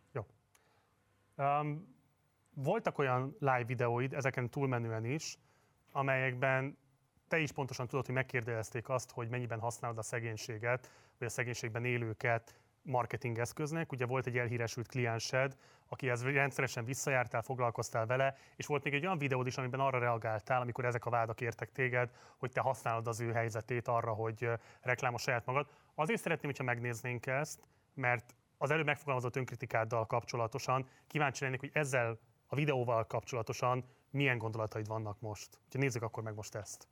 Oké. Okay. Itt van velem Géza barátom, Sziasztok! Szevasz, mester! közben itt, itt áll mögöttem egy nagyon komoly stáb, nézzétek meg, az, az a nagyon csinos nő, látjátok a tényekből van. Hoztunk ki, mutassuk a CD-t, ezen Máté Péter. Csak Máté Pétert énekel. Ennyi, szerintem ez, ez, ez előtt fogadni. Hoztam uh, a Gézának, ő még nem tudja, hoztam egy nagy szakorba szélet, szegény termékeket, majd amikkel amiktől és amiktől fogy. Azt mondta nekem múltkor, hogy ne hozzak semmit, mert de én azt mondom, hogy én, én nem jövök üres kézzel vendégségbe. Jó? Meg, meg uh, szeretnék veletek segíteni. Ez az a két uh, ketogén shake. Hoztam neked frissen ilyen csomagolt uh, update croissant. Van túlsütőtök? Nincs túlsütő? Azt is küldenem kell. Mert mindenki azt írja, hogy hát, hogy nem tudok én olyat, meg nekem nem telik fogyós cuccokra. Figyelj, nem a cuccok fogyasztanak, amit betartasz. Itt ülünk a kórház előtt, nézd meg! Itt csövezünk. De kurva menő, itt mögöttünk van egy csöves is, látják? Mi... De nem, de Ott van mögöttünk, nézd, tök aranyos, adom, van egy kis pénzt adok neki, jó? Többen írják, hogy eh, ez nem segítségnyújtás, hanem ingyen reklám. Figyeljetek, ingyen reklám nincs, tehát sajnos a mi időnk sincs ingyen, a mi termékeink sincsenek ingyen, az orvosok sincsenek ingyen, a meló az nincs ingyen, és nem is érdekel, megmondom őszintén a reklám, mert ha reklám érdekel, akkor nagy tisztelettel köszönöm, veszek magamnak ö, 280 spotot a rádió egyen a Balázs Show-ba, és, meg, és meg sem mozdulok, és otthon szivarozom. Tehát köszönöm, ebből nem kérek. Nem, mi szeretnénk segíteni, nem csak Gézának, hanem hanem nektek is. aki- aki Azoknak, nézi. akik követik ezt az Így van. oldalt. Ölelek benneteket, és ne felejtsétek el, hogy legyetek karcsúak és boldogok. Ebben tudunk segíteni. Hát ö, alapvetően azt gondolom, hogy ö, minden szó igaz. Tehát ö, nem azért segítettem a Gézán, mert szegény vagy nem szegény, hanem azért, mert megkeresett ezzel a Bors című napilap, hogy tudok neki segíteni. 317 kg volt a Géza egyébként, és most olyan 185 körül van, de lehet, hogy jövő már kevesebb lesz. Szóval... A, tehát azóta is kapcsolatban vagytok egymással? Azóta is kapcsolatban vagyunk, így Aha. Van. Havonta egyszer találkozunk, bejön hozzám, megmérem, megbeszéljük, hogy hogyan tovább. Volt, hogy stagnált, volt, hogy fogyott. Azóta is küldöm neki a, a kaját. Az egy véletlen hozadéka volt a dolognak, hogy nagyon szegény helyzetbe él. Tehát ez nem tudtam, hogy Nem véletlen, él. Norő, pont ezt mondtam neked, hogy a statisztikai adatok alapján Jó. szegénységben élők sokkal jobban kitettek annak, hogy elhízzanak. Na, elmondom neked, a, a, akkor ezt most megcáfom neked. A, a Géza naponta 6-7 ezer forintot evett meg a kövérsége alatt. Nem tudom, miből fedezte, de a napi reggeli 10 parizer zsemle, a napi 3 és fél 4 liter kópos kóla, amit megjelent, a paprikás csirke, a galuska, a krémes, a turudi, a napi étrendje 1000 g szénhidrát volt, és minimum 6-7 ezer forint. A Géza most 3000 forintból fogy naponta. De ezt se kell kifizetnie. Tehát, De, de, Bocs, ne de, legyen félreértés, szerintem minden segítség segítség, ez így van. és nyilvánvalóan, hogyha ez a fiatalember vesztett a súlyából, és ezzel most nem tudom én, az egészségi állapota jobb, mint amilyen korábban volt, akkor ez egy tök jó dolog. Én csak Így azt van. kérdezem, hogy morálisan nem problémás-e az, hogy te az ő fogyási tevékenységéből csináltál egy ilyen videósorozatot, ami nyilvánvalóan számodra elérést jutott, ö, hozott, ilyen szempontból neked reklámozta a tevékenységedet, tehát hogy kellett-e őt kitenni annak a nyilvánosságnak, amivel te rendelkezel? ő már a nyilvánosságból volt. Tehát a nyilvánosságból fordult hozzám. Tehát ő nyilvánosan fogyott, a média kísérte, mindent tudott róla a, a, az ember. Amikor bekapcsoltam, a nyilvánosság rám fordult. Rám fordult a nyilvánosság. Tehát ha nem jelentkeztünk, akkor széttámadtak újságok, kommentelők, hogy Rácz Géza feladta, összevesztek, a hülyeség ment a, a, a, a dolog. Tehát igazából a nyilvánosság nem volt megkerülhető. Az más kérdés, hogy megint live-oztam, azt megint hülyeséget beszéltem, mert ültünk a koláz lépcsőn, és mondtam, hogy itt csövezünk Gézával, és pont jött egy, egy csöves, és a csövezünkből jött a csöves kifejezés a, a számra, miközben pártam kellett volna, hogy nézott egy hajléktalan, adjunk neki pénzt. Érted? Tehát hülyére, csö- ültem, hogy csövezünk, itt a csöve, csövezünk. És a csövesből jött a csöves. Egy szar nyelvbotlás. És igen, szarul jöttem ki belőle, pedig tényleg... jöttél ki belőle, vagy szemét módon viselkedtél? Ö, én én azt mondom, hogy nem szemét módon viselkedtem, mert azt ültünk, hogy csövezünk, itt csövezünk Gézával, és nézd, ott egy csöves, Darancs bácsi, adjunk neki pénzt. Hülye, szóhasználat. A csövezünkből a csöves jutott eszembe, mert live-oztam. Nem szabad live Érted azért a csöves, ez egy eléggé méltóságdeficites megnevezés. Hát, figyelj, nálunk rendőröknél a 8. keretben beívódott a, a csöves kifejezés, és ha csövezünkről beszéltem, akkor csöves kimondtam. Igen, nagy hülyeség volt. De nem, nem, nem rossz szándékból mondtam, hanem egyszerűen tényleg akartam az embernek segíteni. Jó, visszakerülve az elhízás és a vagyoni helyzet kérdéséhez, a Magyar Tudományos Akadémia talán az autoritását elismerik mindketten, Elhízó Magyarország címmel publikált 2015-ben egy tanulmányt, és ott például ez a megállapítás szerepelt, a testi megindex szerint és hasi elhízás a falvakban volt a legnagyobb arányú, különösen nőknél. Hát igen, ez sajnos ez így van. De akkor Norbi, bocs, tehát ha így van, akkor nem mondhatod azt, hogy a vagyoni helyzet nem függ össze azzal, hogy az ember milyen típusú élelmiszereket engedhet meg magának, és emiatt az alacsonyabb vagyoni helyzetűek sokkal rosszabb minőségű szénhidrátokkal tömik magukat. Hát azért van egy csomó olyan szegény ország a világban, ahol a szegények nagyon soványak. Tehát a, De most nem menjünk el Magyarországról, be ne Jó, nekem. Afrikát, vagy ne nem Afrikát, akar, Ázsiáról. nem Afrikát akartam mondani, mondtad, hogy Dél-Amerikát, egy csomó ország Magyarországon, jó? Igen, Magyarországon élünk, magyarok vagyunk. igen. És ez egy magyar tanulmány. Én, én azt gondolom, hogy nem csak a szegénységtől függ a, a dolog, függ azért a, a szülői mintától, az iskolázottságtól, ki mennyire olvas, mennyire követi a, a, a, a médiát. Alapvetően tényleg így van, hogy ha van egy vidéki, teszem azt, nő, és teszem azt, ott van az anyósa, a nő terhes, akkor elkezdi tömni, kettő helyet tegyél, de szédáltal tömni, nem fehérjével szegényt, és, és nincs nagyon más lehetőség, ott nincs fitness, nincs edző, nincsen semmi. Tehát, Előbb mondtad, kapcsolja be a Facebookot, hát ezt két mondom, négyzetméter oldja meg, e, oldja meg. Hát figyelj, a Réka segít neki. fülés közben is A ré- akár. Nem, de a Réka segít nekik, hogy megoldja. A Rékának rengeteg ingyenes tornája elérhető, Kismal torna, Alkrefom torna, Youtube-on mindenhol. Szerintem nagyon sokan követik őt. De Norbi, érted, hogy nem az a probléma, hogy nincsen ilyen videó online, Igen. hanem hogy az idő nincs meg, amit ennek az online videónak nem a megnézésére, hanem az edzésprogram végigvitelére rá lehet szánni ezeknek az embereknek. Az idővel én vitába szállok veled. Jó, ebben nem Jó. fogunk akkor egyetérteni.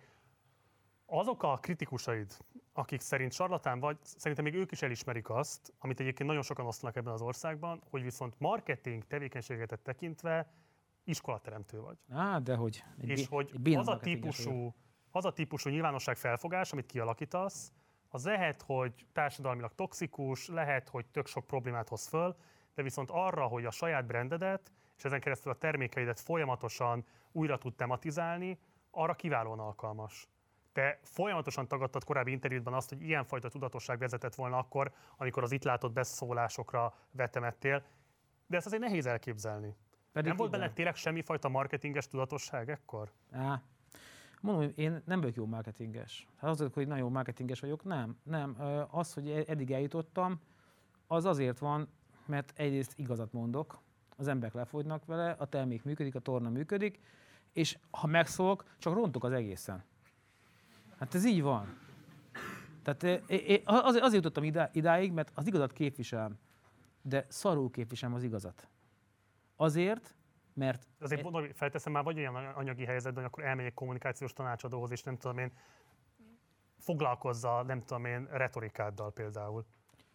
Én azt gondolom, hogy igen, ez is egy fontos dolog, de nem is a kommunikációs tanácsadás. Egyszerűen nem szabad az embernek live-ba megszólalni. De jó, na, figyelj, Nem szabad! Nem szabad! Robi, Nem szabad! maradunk vissza, ne arra, hogy tehát te nálad nagyon kevés ember ismeri sokkal jobban a magyar nyilvánosság működését, és pláne a bulvár logikát. Te nagyon-nagyon pontosan tudod, hogy milyen hatása van egy mondatodnak. Én azt nem hiszem el, hogy amikor ezeket a live-okat csináltad, akkor ezek csak úgy kiszöknek a szádból. De simán, szörnyű. Szörnyű. Jó, lehet, hogy van ez is. Szörnyű. Lehet, hogy van ez is, nem tagadom. Szörnyű. De azért nem mondd azt, hogy nincs meg az a fajta tudatosság benned, hogy pontosan tudod, hogy évelején, amikor alapvetően az emberek egy, nem tudom én, ünnepi időszakból érkeznek, túlzabálták magukat, túlsúly, jaj, le kéne fogyni, menjünk el terembe, hogy akkor dobsz be egy ilyen atombombát, amikor nyilvánvalóan emberek tömegei fogják majd hirtelen fölkapni a fejüket, hogy ja, akár Norbit is ehetnék, és akkor hát, ha egyébként a meglévő túlsúly problémámra tudok majd valami megoldást szerezni. Ö, Nem volt benne tudatosság, ezt elmondom. Teljes véletlen volt, Ez, hogy a teljes, januárban ez dobtad be. teljes véletlen volt. Például a döngő, Eszedbe se jutott, hogy ez jót tesz a termékeidnek. eszembe se jutott. A, a döngő léptek videónál, a Réka elment hajat szállítani, vártam, mentünk vacsorázni, kurva éhes voltam, nem valamit, valamit live-ozok. És éhes, éhesen mondtam egy nagy fasságot, érted? Nem volt a vécük, hogy nagy fasságot mondtam éhesen. Tényleg így van. Tényleg, Azt se ismered el, hogy ez viszont jótékony hatása volt az eladásokra? Nem volt jótékony hatás. Nem volt jótékony nem hatása? Volt, nem volt jótékony hatás az eladás. Nem volt jótékony hatás az eladásokra. Abszolút nem volt jótékony hatás az eladásokra. Ö, én, én azt mondom neked, hogy így 50 évesen elmúlva, átértékelve az elmúlt 30 éven tevékenységét, látom, mit csináltam jól, és látom, mit csináltam rosszul. Okay. És itt is bevallom, hát eljöttem, és nem azért ülök itt, hogy nem beszéltünk meg semmit. Tehát ezt tudom, mi jön. Tehát be- bevállalom, persze, bevállalom. Tehát igen, én nem egy... Mi vállaltad el? Azért váltam el, mert láttam az előző partizán adásaidat, mindenki lebeszélt, hogy ne jöjjek el. Belfutok az éles késbe nyitottam. Réka mit gondolt? Ő semmit, ő nem foglalkozik ezzel. Ő, ő, nem, ő, Menjél, ott a kés. Ennyi, most tornát tart Szaladj bele. este, tornát. Nem, nem, nem. Ö, De én láttam azt, hogy milyen felkészült vagy, és mennyire profin kérdezel, és, és én bíztam abba az elmúlt 30 év szakmai munkámba, hogy profin be tudok állni ebbe az interjúba a hibáimmal együtt. Oké, okay. Ezért jöttem el. oké. Okay.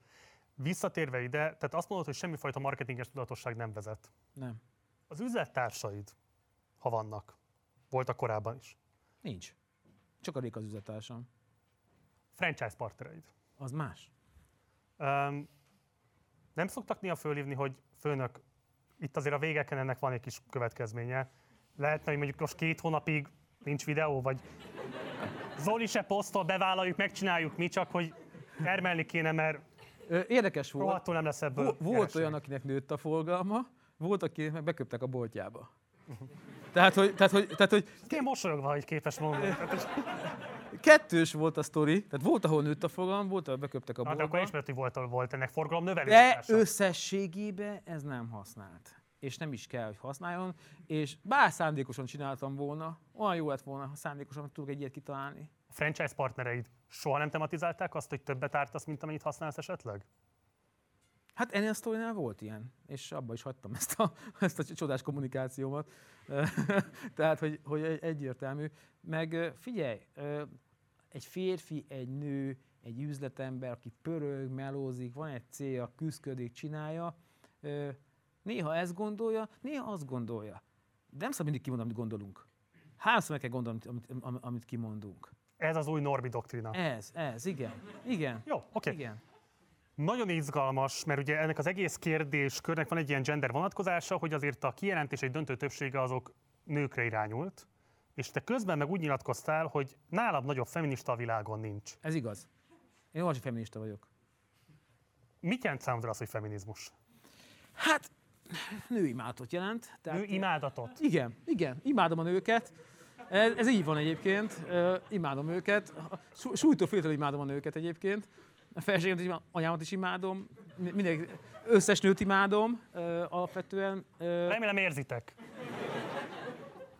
Ha, ha megsértem őket, akkor azért teszem, hogy, hogy jobbá tegyem az életét, de hülye eszköz, ez hülye eszköz, ezt már tudom. De alapvetően igen, feminista vagyok. Tehát én nők közt nevelkedtem, nagyanyám, anyám nevelt föl, egyedül. Szóval imádom nőket, ez igazság. Tehát a feminizmus az nőimádat. Hát nem hogy nőimádik. Oké. Igen. És mit tartasz a történeti feminizmus ilyen legfontosabb vívmányának, ha feministának vallod magad? Úgy egyébként mi a, a magyar feminizmusnak a vív, vívmánya, vagy, vagy mi- mire gondolsz? Hát vagy a világban igen például. Nem tudom, a nők szavazati joga, Abszolút, abszolút. Tehát például... az iskolába járás egyenlőséges lehetősége? Hát abszolút, abszolút. Sze- Szerint, szerintem ez a legfontosabb ö, sztori, hogy azért ö, ma már egy, egy nő, akár egy férfi sokkal többet tudja vinni Magyarországon, meg bárhol a világban. Magyarországon? Hát jó, Magyarországon nem annyira, de, de, de azért igen. De azért igen. Tehát azért én dolgozom nagyon komoly női menedzserekkel, női jogásszal, és nagyon komoly emberek. És, és, és, és nagyon megbízhatóak. És nagyon, nagyon, tehát egy nő azért sokkal okosabb, mint egy férfi, mert egy férfi azért azt gondolja, hogy, hogy, hogy ő a fej, de a nő a nyak. Tehát, Most igen. azt Tehát- hiszem, bocs, igen. várjál, hogy mi, hogy Igen. férfi, a nyak, a nő a Nem. fej. Nem. A férfi a fejnek gondolja magát. Aha. Érted? Amit a nő tart. Amit a nő tart, ez így Aha. van. A nő tartja. Tehát Te én, gondolod így, vagy ki gondolja így? hát én, én ezt így gondolom, mert uh, számtalan szó azt gondolom, hogy én hozom a döntést, és a feleségem elég befolyásol már a sztoriba. Tehát, hogy, hogy al- alapvetően uh, uh, szerintem mi férfiak azért uh, azt gondoljuk, hogy mi irányítunk, de, de a nők irányítanak. Uh-huh. Már, már, már kiskortól kezdve egyébként. De ez a típusú ilyen eszencializáló beszédmód, amelyben érzelmi intelligenciát, képességeket alapvetően inkább a nők köztársítasz, és más típusúakat meg elvitatsz mondjuk a férfiaktól, vagy az, hogy így a nőket a férfiak megtámogatóiként, vagy nem tudom én, kiszolgálóiként írsz le. Nem kiszolgáló a nő a férfi. Megtámogató, bocsánat, rendben van Igen, elnézést, igen, akkor kiszolgál, az valóban túlzás volt, elnézést, azt ö, visszavonom. De akkor megtámogatóiként írod le, hogy ez hol fér össze a feminizmus gondolatával? Szerintem ö, ezt a feminizmus, ezt engedjük el, mert, mert ö, Én elengedem, te mondtad azt, nálam nagyobb feminista nem Magyarországon, a világon nincs. hát én imádom a nőket, tisztelem a nőket, ennyi a sztori. Uh-huh. Ez Jó, csak a feminizmus ugye nem erről szól. Jó, tudom, ö, akkor rosszul fogalmaztam itt is, tessék. Nemek közötti egyenlőség. Igen. Erről mit gondolsz? Szerintem a nők egyelőbbek a férfiaknál. Wow! Megérkeztünk. Miért? Hát mert többre képesek, Többre képesek? mint a férfiak, így van. Miben képesek többre? Hát például tudnak szülni, gyereket kihordani. Egy csodás dolog.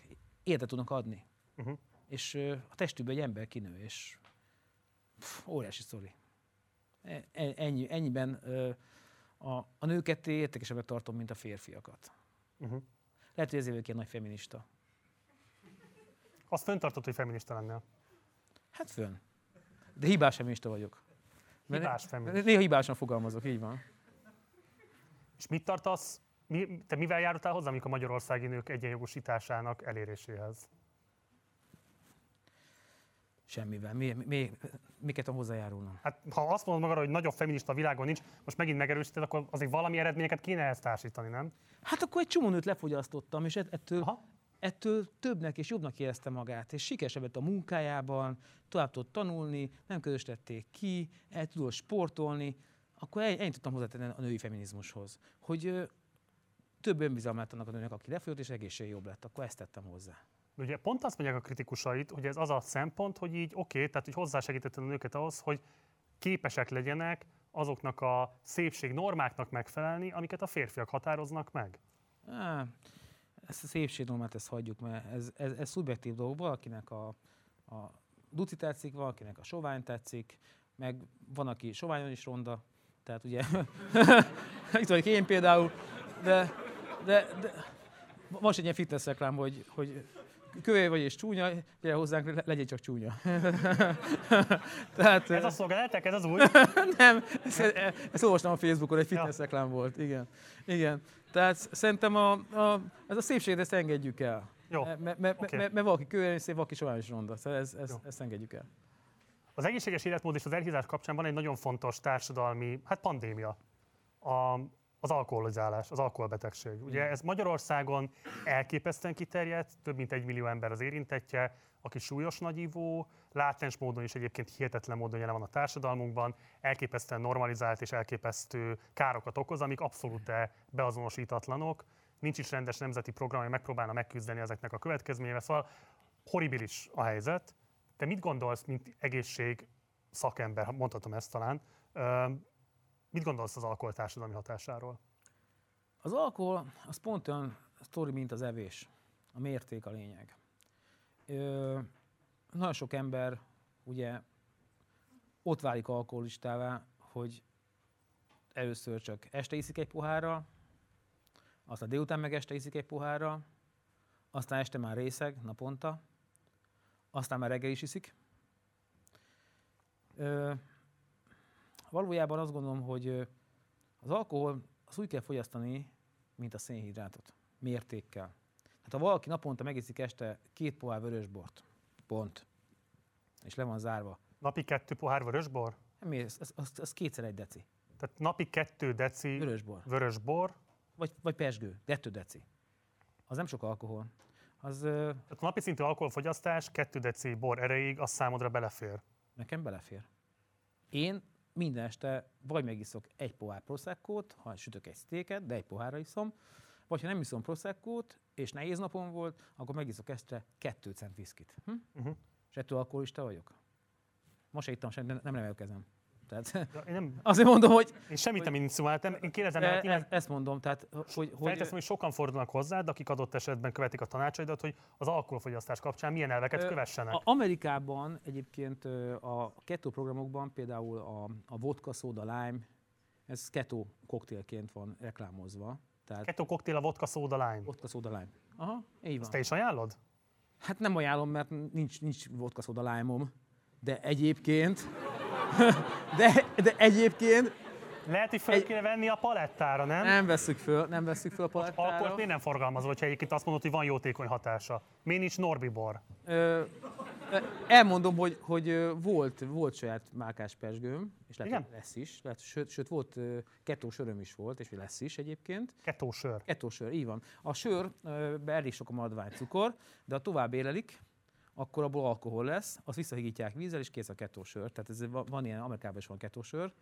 És tök finom. És Igen? jó, és jó, finom a sör, finom a sör. Nem mondja meg senki, hogy az normális sör. Kettó sör. Kettó sör, igen. Ezt be fogom szerezni. Hát most nem tudom, majd, majd hozok neked. De alapvetően nem az alkohol reklámozása a célom, mert nagyon sok családot tönkretesz az alkoholfogyasztás. Ugye családi erőszak, eladósodás, minden mögötte van. Én megmondom őszintén, hogy tehát engem azért úgy ö, részegen, talán a- családom 30 évad kétszer látott. Két. Volt az a bejátszás, ami valami partin készült. Aha, Ott azért volt benned már szesz. Hát ha buli van, és táncolunk, iszik, iszik, mi, mi, Jó, jó. iszok, mi minden magyar. Nem azt mondtam, hogy matrészek de, voltál, de, de, csak má- azt mondom, hogy volt de, de benne. más, hogyha valaki részeg. Én voltam én részeg, hát volt olyan, az meg, hogy három éve lementünk a kikötőbe Szentendré, ott ültek a barátok, így gyomra lementem, megkeltek egy pálinkával, megittam hármat, kifeküdtem. Tehát volt ilyen, fú, szörnyű érzés volt. Reggel fogtam a WC-t, szörnyű érzés volt. Az életed során neked valaha volt-e komolyabb problémád az alkoholfogyasztással? Nem, hál' Istennek. Nem? Hát, ö, 36 éves jogosítványom van, rengeteg közlekedésbe belfutottam, rengetegesen megszondáztam, volt balesetem is, sose találtak a vérembe alkoholt. Okay. Tehát, tehát ebben elég fegyelmezett vagyok ilyen, ilyen szempontból. És azt a szakmai ajánlásként abszolút tudod vállalni, hogy mondjuk kettő pohár bor erejéig, tehát kettő deci bor erejéig naponta bátran fogyasszanak a fogyókúrás emberek. Abszolút, száraz, Alkoholt. száraz fehér, száraz vörös bor, nagyon egészséges, sok benne a resveratrol, tehát nagyon jó. Tágítja a, az ereket egyébként, tehát a, az alkoholfogyasztás oldja a stressz, csak ugye a mennyiség a lényeg. Tehát, hogy, hogyha Két deci vörösbor, vagy mit mondta, hogy egy cent, vagy két cent volt a viszki? tehát vagy két deci vörösbor, vagy kettő cent whisky.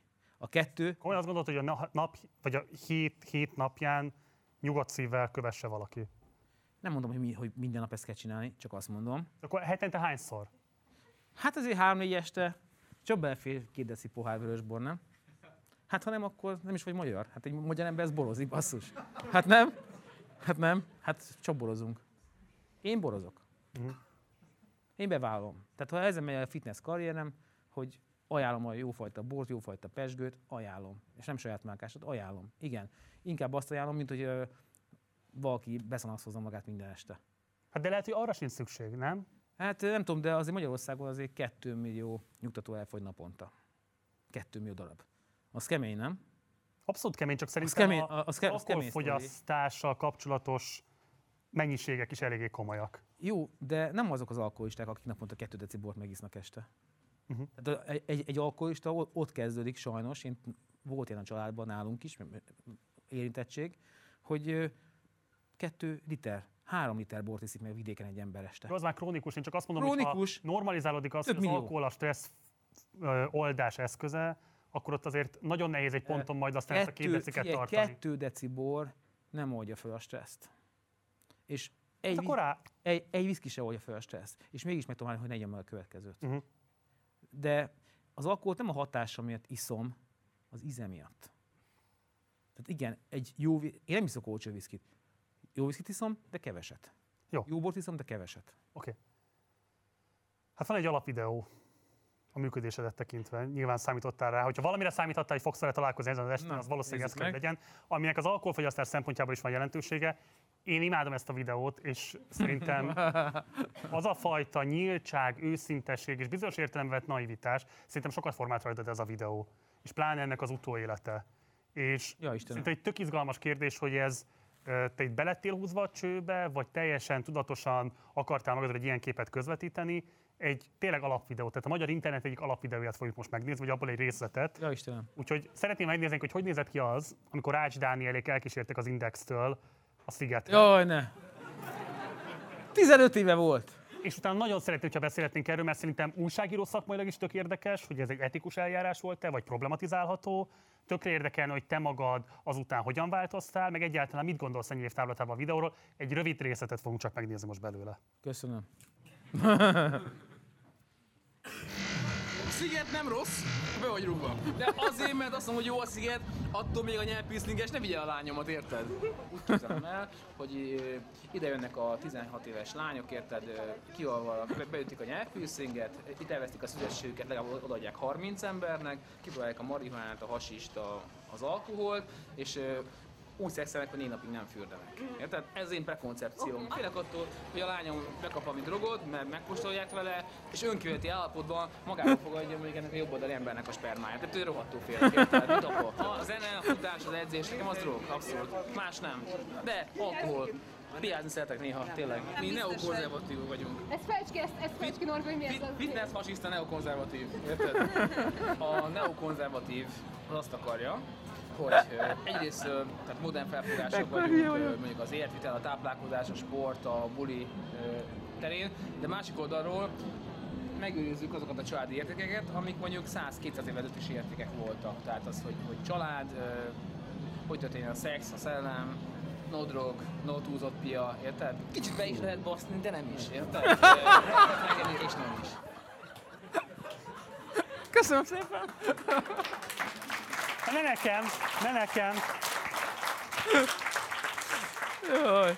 Ács Dánielék készítették, ugye régi Index, Igen. most már 444. Jó, hogy mondjam, Ez, szóval ez egy 16 éves videó legalább.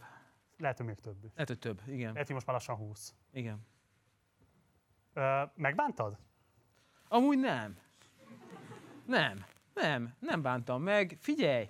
ö, Kétfajta ember van Magyarországon. Tehát van, aki ezt gondolja a szigetről, van, aki meg nem, aki kijár. Tudod? Én az voltam, aki nem jár ki, és kivittek. És elmondtam, hogy mit gondoltam róla, nem ezt gondoltam róla, csak hogy mit gondoltam eddig róla. Uh-huh. És ráadásul kimentünk éjgyomorra, átvettük a tömegen, 35 fok melegbe, és, megitta, és, és egy vödör mojitó megitattak.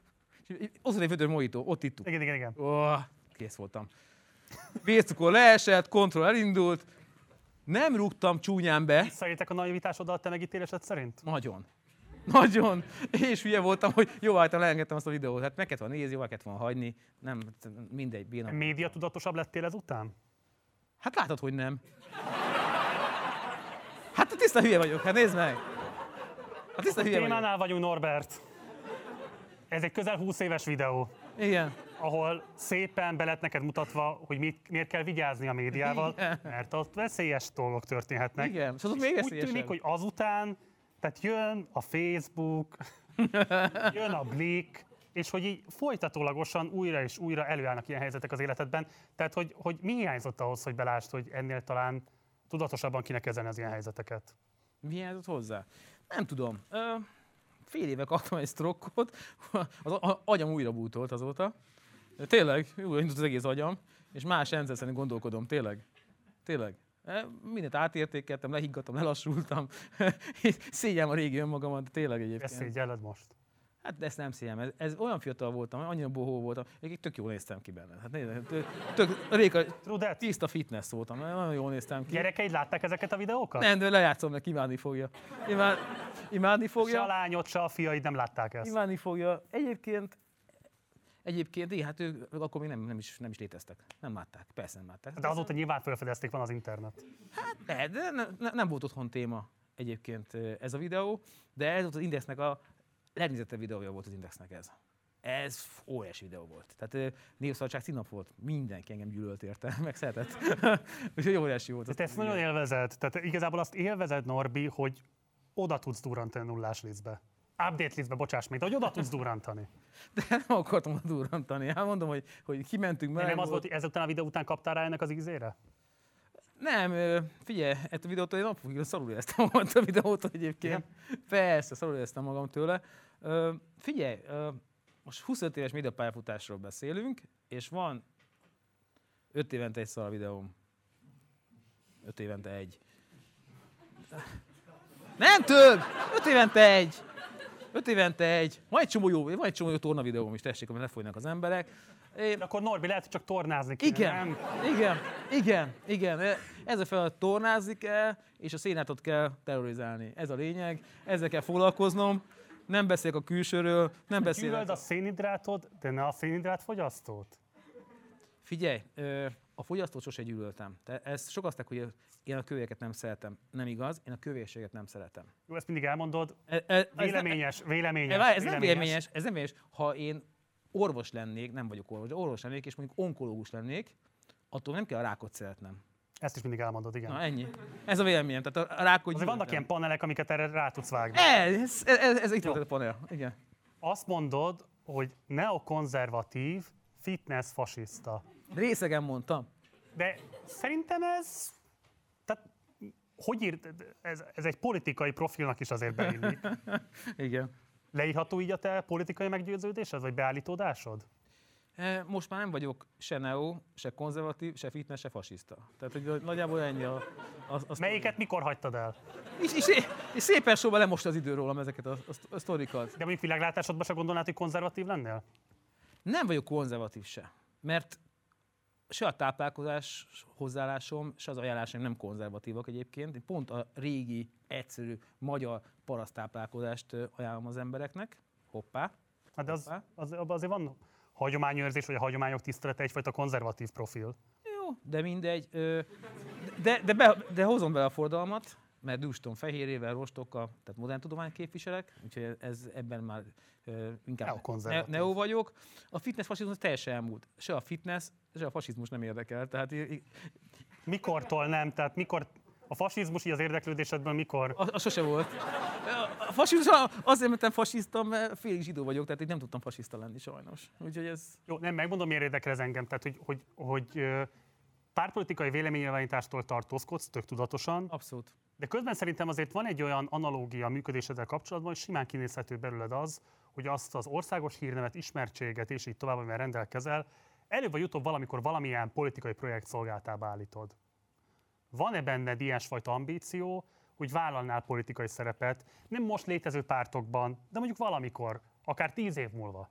Ö, figyelj, ö, megmondom az igazság szerint, hogy se államtitkár, se miniszter, semmi nem lennék. Én nem akarom még egyszer, hogy valaki beossza az életemet és az időmet. Hát akkor miniszterelnök kell lenni. Nem. Neki is beosztva az életet és az Világos, de miniszterelnök se lennél Nem. szerint? Nem lennék, nem lennék, nem lennék. Van az értelmű hátra még 10 vitális év, 20 jó év, ha még élek 70-et mondjuk, érted? Én az életemet úgy akarom leélni, hogy boldog vagyok. Mit Joe Biden túl a 8. x hát vígan. Mászik fel a lépcsőt a repülőn, mi? Na mindegy. Hát szeretnék 80 évesen úgy fel a lépcsőn. Jó, hát Putyin néznek, hogy milyen jól edz, na mindegy. Nincs is még 80. Az igaz. Na mindegy. Ö, én, én az, azt gondolom, hogy, hogy vállalkozónak lenni azért jó dolog, mert ha akarsz, ha, ha kell, akkor szarrá dolgozod magad, most éppen szarrá dolgozom magam egyébként, és vannak idők, hogy az ember kienged. Jó, de te a nagy üzleti sikereiden nem vagy már túl? Nem, nem. Ö, Tehát azt gondolod, hogy ez egy fölfelé progresszívan emelkedő? ez, egy- ez egy ilyen, ilyen folyamat. Most hol vagy? Lehet most kicsit följebb, nem tudom. Nem tudom, de, de hidd el, hogy, hogy az a jó, hogyha akarom, el tudok menni három napra síelni, ha akarom, akkor meg napi 14 bemegyek az irodába, és melózok. Tehát ha az ember politikus, államtisztségviselő, akkor belé van naptára. Ilyen avató, ilyen avató, ilyen elszámolás, ilyen bizottsági ülés, sajtó. Megbondulsz. Tehát nem tudod nekem annyit fizetni, hogy beálljak ebbe a rendszerbe. Az világos, csak pont az olyan típusú szereplője a nyilvánosságnak, aki te is vagy, akik ráadásul vállalkozók, üzletemberek, ott azért lehet látni, hogy ponton túl előjön az a helyzet, hogy politikai szerepet vállalnak. Például mondjuk Donald Trump esetében lehetett azt látni, hogy ő az üzleti sikerein túl egyszer csak egy olyan helyzetben lavírozta saját magát, hogy végül az Egyesült Államok elnöke is lett. Um, Én egy, nem egyfajta- tudod elképzelni azt, hogy lesz egy olyan pillanat az életednek, amikor a nyilvánosság továbbra is ismer, tehát hogy továbbra is széles körben jelent valamit az, hogy Norbi, de üzletileg már nem feltétlenül tudod ezt kamatoztatni, és éppen ezért lehet, hogy egy politikai pályafutás elindításával képes leszel újra dominálni a nyilvánosságot. Jaj, ne. Nem szeretném. Nem szeretném. Jó. Nem szeretném. Nem szeretném. Ö, a, az ország ö, fele szeret, a fele utál. Ez oké. Okay. De onnantól kezdve, ha politikába beállok, akkor ezt, ezt is megfelezem. És az nem jó. Oké. Okay. Gattyán György példája sem inspirál? Nem. Nem. Nem. Nem. Ö, De felszaladt a szemöldököd, amikor meglátod, hogy elindul? felszaladt a szemöldököm. Biztos oka van, hogy elindul. Nem. Nem. Téged ilyen típusú ambíciók soha nem fűtöttek? Nem, nem, nem fűtött, nem fűtött. Egyszerűen én szívesen volnék tanácsadó, tehát hogyha ingyen válnék egy kormánynak egy tanácsadói szerepet, szívesen, ingyen, tényleg adok, vagyok tanácsadó, írok programokat, dolgokat népszerűsítek szívesen, mozgás, táplálkozás, szívesen, de fizetésért, fix munkaidőben, aláföldet. Lehet fizetés nélkül is miniszterelnöknek lenni. Fel lehet ajánlani a pénzt. Tehát, hogy csak ezen múlik, akkor ez... Nem tudom, nem tudom. Én, én olyas tartom azt, hogy amikor 98-ra leszálltam a rendőrségtől, 8 év után kiléptem az alá fölé rendeltségű jelentési viszonyból. Uh-huh. És, és, és szabad ember lettem. Tele terhekkel, tele Norbi, problémákkal. másfél évvel ezelőtt még arról beszélt, hogy mennyire jó volt a hadseregben, hogy van hierarchia, és van tisztelete. Nagyon jó, de nem egy életen keresztül jó. Hát tehát né- Nem. egy ciklus az A- négy évig azt tart. mondta, azt mondtam, hogy egy évre jó. Egy évre Hát jó. egy évig is egy, miniszterelnöknek egy, nem, egy évre jó katonának lenni. Egy férfinek jó egy évre katonának lenni. Jó, el. tehát politikai pályafutásra nem készülsz. Nem, nem, nem. Oké. Semmi. Róni Egon készített veled interjút a múlt héten, és Hülyeséget mondtam megint? nem, ott, ott, ott úgy nyilatkoztál, csak engem érdekelne, hogy miért nyilatkoztál így, hogy nagyon szorongsz a választástól. Ott nem fejtetted ki, hogy miért szorongsz a választástól. El tudod ezt mondani? Ö, nem tudom. Ö, azért szomorúk a választástól, mert ö, az embereket egymás ellen fordítja a politika. Családon belül is. Véres viták vannak. Nálatok is? Nálunk is, igen. Igen? Igen. Generációsan vagy akár egymás? Gen- generációs. Generációsan? Generációsan vannak viták, és nem mondom, milyen viták vannak. Jó, viták vannak a családon belül, De kifejezetten politikaiak? politikai viták is vannak a családon belül, és, én, és én azt gondolom, hogy, hogy az ország egyik része kormányt akar marasztalni, a másik része kormányváltást akar, mind a kettők meg az előnye, a hátránya. Gondolj bele, hogy van Magyarországon vagy 40 ezer közalkalmazott, meg mindenki, azt mind, mind, le, mind le kéne váltani, tök anarchia lenne az országban. Tehát ez egyik véleményem. Tehát én annak örülnék, hogyha egy béke lenne. Tényleg.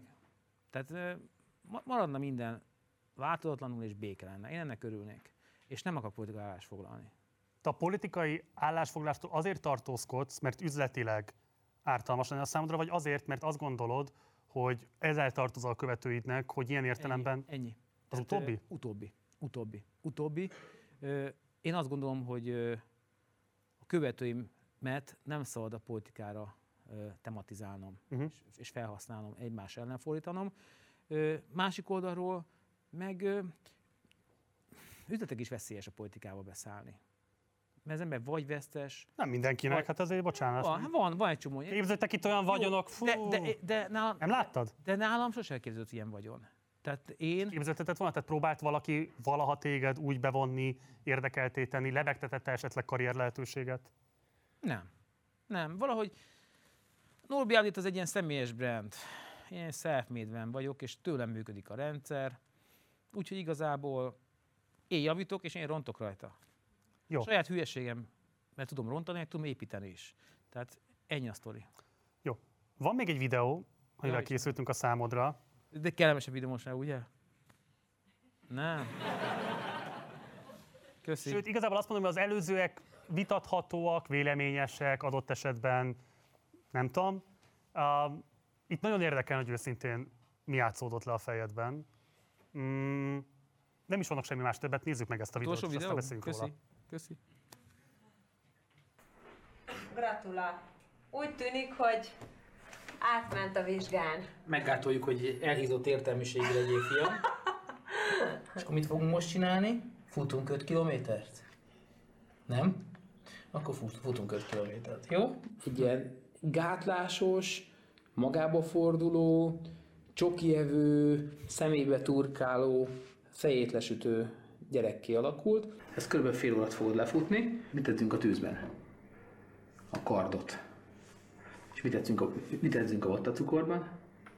A nyálat. Mi akarsz lenni, kard vagy nyál? Ahogy látom, hogy egyre jobban fejlődik, és most már abba hagyta a bőgés meg a mindenfajta hisztit a futás előtt és közben, megtanulom tisztelni a fiamat. És ne egy olyan dagat, mint én voltam. Ez így. Apád úgy nézett ki, egy partra vetett fóka. Csak épp azt nem mondtam, hogy én olyan vagyok, mint egy kőfal. Tehát engem nem fog tudni áttörni, meg kell másznia. Itt tudsz belegyorsítani. És ma a fiam atléta. Őrület. Megmászott? Megmászott és le is nyomott. És félfej magasabb nálam, súlyban kevesebb, mint én, szín, kocka, úgy néz ki, hollywoodi sztár, 17-tel fut a futógépen, meg 20-szal, tényleg, tehát brutálisan tud futni, vízilabdázik, teniszezik, ö, senki nem kényszeríti, jobban diétázik, mint én, mindent megkérdez. Hát most már megy 17-8? 17 lesz. Jó, tehát lassan felnőtt ember. Igen, igen. Itt hány éves volt? 8, 9, 10? Ö, 10 körül volt. 10 körül 10 volt. körül volt, 10 körül volt. A, Azt sem tudom, hogy egy 10 éves gyereknek szabad egyáltalán futópadon futni. Szabad. Hogy ne szabad? Az izületei alkalmasak már rá? Semmi gond. Jó. A, szabad futni. De a szabad is, bocsáss meg. Miért kellett ezt a TV2 kameráját művelned vele? Hát figyelj, édesértet forgattunk, szerintem valami, valami hasonló ilyen műsort, és valami, valami sztorit kellett csinálni, hogy a fiamat ráveszem az edzésre, és ez a sztori jött össze belőle. Alapvetően tényleg nálunk a családban harc volt, a, gyerekkorban kicsit el voltak hízva a gyerekek. Nagyi tömte, nem érdekelte az egészséges életmód egyiket se, és hiába erőködtem, ők maguktól változtak meg. Tehát egy, egy, egyik nap felébredtek, és elém álltak, hogy apa, akkor szeretnék változtatni.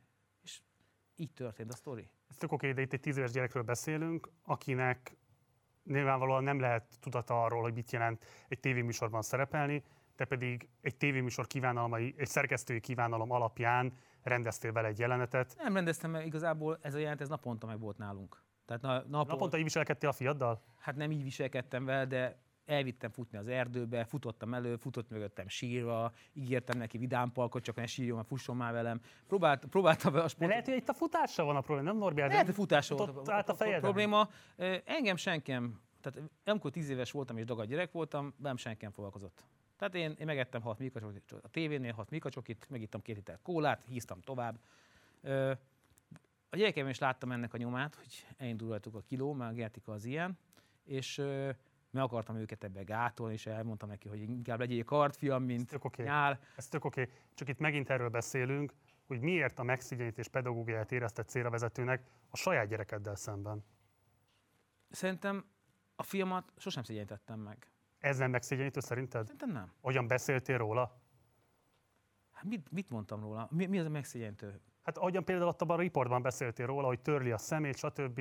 De most már nem sír futás előtt, és megtanultam tisztelni a fiamat. E- Ezt nem róla mondtam, hanem úgy általában, hogy... Ezt róla mondtad Norbi ott abban a videóban. Szerintem, szerintem ezt általában mondtam, de megtanultam tisztelni a fiamat, és ez, ez a lényeg az egész sztoriba. Tehát, hogy, hogy én tisztelem a, a, a gyerekeimet, és nagyon tisztelem őket, és, és megadok nekik mindent. És szerinted ebben a videóban, amit képviseltél, az a tiszteletjele volt feléjük? Vagy feléje konkrétan?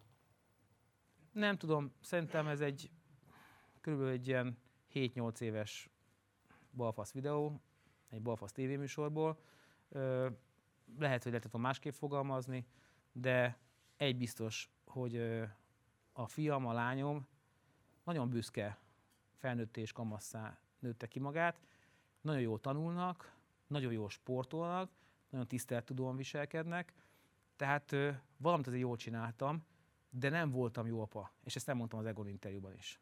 Nem voltam jó apa, mert igazából az első 5-6 évben nem nagyon vettem részt a gyereknevelésbe, mert én toltam a céget, mindent én vittem, akkor még nem volt Réka brand, és ö, utána próbáltam behozni minden lemaradást. Beállni, igen, ne légy elhízva, figyeljünk az egészségre, sportoljál, csinálj bármit. Szóval igazából ö, próbáltam magam utolérni. És ö, nem mindig a, a legjobb eszközzel, de a végeredmény az jó lett. Tehát ni- nincsenek lelkisérült, megtört gyerekeim, hanem kurva jó tanuló és nagyon sportoló gyerekeim vannak, és erre nagyon büszke vagyok egyébként. És nagyon tisztelt tudok. Oké. Okay. Semmi okom nincs ezt megkérdőjelezni, készséggel elfogadom, amit mondasz. De ezt a videót látva, ahogyan ott a gyerekedet látjuk, lehajtja a fejét, látszik, hogy az egészhez semmi kedve nincs. Feltehetően nagyon zavarban van ettől az egész helyzettől. Nem is biztos, hogy átlátja, hogy pontosan minek a része. Nincs benned megbánás vagy rossz érzés, hogy ennek kezdett ki őt? Ö, mi megbánásom van? Az a megbánásom van, hogy akkor még hittem a tévének az erejében, akkor még elég volt erős volt a tévé, és elváltam ezt a műsort. Az, az a megbánásom van. Tehát igazából akkor se voltam rászorulva a, média bevételre, mert most sem vagyok rászorulva. Tehát igazából elhittem a tévé erejét, nagyon sok vetékedőt elvállaltam, megcsináltam, ma már nem. Tehát ma, ma, is, ma is hidd el, hogy hívnak a komoly tévécsatornák komoly műsorokba. Bentlakásos vetékedőkre hívnak, és nem megyek el. Nincs az a pénz. Uh-huh. Nem akarom. Nem, nem, akarom az értelmet már. Emiatt, ami itt történt? Nem, az egész miatt. Csömöröm. Bocs, itt az történt, hogy elvállaltad a műsort, és emiatt kellett szállítani a sztorit, és meghajtottad a fejedet a szerkesztői akarat előtt, vagy pedig ezzel te magad is egyet tudsz érteni, és azonosulni tudsz vele. Ö, vegyes. Vegyes. A küzdelem folyt a gyerek elhízása ellen, és ebből lett összevágva három perc, inkább mondjuk így. Uh-huh. Tehát a, egy szerkesztő dönti el, hogy melyik mondatot vágja be, és kihagyja azokat a mondatokat, amik tök pozitívak. Tehát azért, azért ne, ne, gondolod, hogy, hogy egyik mondóban megsimogatom, másikban megpofozom. Tehát tudod, egy- mondja az apa a mantrát, mondja. a Ne legyél elhízott értelmiségi fiam. Igen, ez egy fasság volt. Hát most ö, értelmisége fiam, de nem elhízott. Úgyhogy igazából ez egy, ez, egy, ez egy nagyon jó érzés egyébként. Mi kellene az, hogy a jövőben az ilyen helyzetektől ment legyél? Hát ö, benőne a fejem lágya. Már kezd benőni egyébként. Vagy nem? Úgy Nézők eldöntik. Igen. záró kérdésem van hozzád, Norbi. Um, túl a sztrókon, ami nyilván egy hatalmas trauma, ezt valószínűleg kevés ember vitatja, és ezt nem is kell szépíteni. Nyilván nagyon sok minden lejátszódott benned, hogy mire használtad az eddigi életedet, ami életek, évek még előtted vannak, azokat mire használhatod. Elmondható a nyilvánosság számára, hogy milyen megújulás fog majd következni, hogyha mindaz, amit most itt az előbb elmondtál ebben az egy másfél-két órában, nevezetesen ugye, hogy a korábbi mondásaid, magatartásodat nem tartod méltónak, vagy mértéktartónak, szeretnél más típusú szerepet betölteni a nyilvánosságban. Tehát, hogy hogyan készülsz, mi a terved, miben fog megváltozni az a kép a nyilvánosságban Norbiról, ami mostanáig azért alapvetően meghatározta azt, hogy hogyan gondolunk rád. Alapvetően szeretném Norbit a háttérbe tolni, és előtérbe tolni az update-et. Ez a legfontosabb feladatom. Azt gondolom, hogy azért csak összehoztam 20 év alatt, és egy jó dolog. Képes vagy? Képes vagyok, abszolút képes vagyok. Nincsen nyilvánosságfüggőséged? Nincs, nincs, nincs. Ö, Ha mégis ezt tapasztaljuk majd, akkor mit csináljunk? Szóljál. Zolinak? Hívjál be, Zolinak. Szóljál Zolinak. Nem, De most komolyan, tehát, hogy milyen garanciát tudsz vállalni arra, mert többször elmondtad már ezt, tehát, hogy azért van egy ilyen mintázata a te nyilvánosságban történő szerepléseidnek, mondasz valamit, visszakozol, bocsánatot kérsz, megint mondasz valamit, visszakozol, bocsánatot kérsz. Nekünk is volt egy dilemma a szerkesztőségben, De- hogy nem adunk-e lehetőséget arra, hogy itt most szerecsen mosdasd magad, és közben meg lesz a következménye például ezeknek a szavaidnak, mi miatt szavazzon bizalmat neked a nyilvánosság, hogy tényleg megváltoztál, tényleg érted a súlyát azoknak a szavaknak, amiket korábban elmondtál, és hogy ezektől tartózkodni fogsz a továbbiakban. Hát egyrészt sose adtam még ilyen, ilyen interjút az elmúlt életemről, mint itt. Soha. Tehát ilyen interjú értem, velem nem készült, mint most. Őszintén mondom. Másik oldalról, ö, én hónapok óta nem posztolok a, se a Facebookon, se az Instagramon semmi magánsztorit. Semmit. A Réka posztolgat, mert ő egy közvetlen nő, én semmit. Tehát én igazániból naponta megyek velem négy-öt cikk, nem azért, mert mindenből írnak, ami bárhol elhangzik, tehát nem kell interjút adni hozzá, hogy négy-öt cikk szülessen. Az az ember, hogy több pénzt kapok érte, nem kapok érte pénzt. Én annak örülök, hogyha be tudom hírkeresni, és semmi hír nincs rólam, akkor örülök a legjobban. Ha nincs hír rólam, az a legjobb hír. Ha nincs hír. Tényleg. Én, én ö, 25 év nyilvánosabb elég belefáradtam. És, és én igazából szeretnék békében élni, szakmai munkát végezni, terméket fejleszteni, jó áron eladni, embereknek segíteni akarok, de nem akarok Norbiként a címnapon szerepelni, se pozitív, se negatívan, sehogy. Egyszerűen elfáradtam, ez igazság. És, és ez a, ez a Covid amit megkaptam, Bele ne kezdj. belem, belem kezdek ebbe a sztoriba, de Covid stroke nem, tehát én, én tényleg a kíméletnek bizonyos formáját akartam felé gyakorolni, a Covid stroke-ról ne beszéljünk, a stroke-ról beszéljünk. jó, de jó. Elkaptad ezt a stroke-ot, örülünk, hogy nem vittel, szuper, hogy itt vagy közöttünk, és szuper, hogy ezekre a kérdésekre tudtál válaszolni. Mi a legfontosabb tanulsága neked a stroke kapcsán? A legfontosabb tanulság? Szerencse. Nincs tanulság. Szerencse van. Szerencse van, hogy a dolgok úgy történnek, ahogy történnek. Az életem egy nagy szerencse egyébként. És a száz év múlva lesz még magyar kikicsoda, mi az az egy mondat, nem bővített mondat, egy tőmondat, amit szeretnél, hogy lehessen olvasni a neved mellett. Hm. Az egy tő mondat? Ha. Mondjuk azt, aki a legtöbb magyar lefogyasztotta. Hölgyeim és uraim, Sobert Norbert, nagyon köszönöm, hogy elfogadtad a meghívásomat, és köszönöm köszönöm. szépen, hogy itt voltál most velem a stúdióban. Egy nagy tapsot szeretnék kérni Sobert Norbertnek.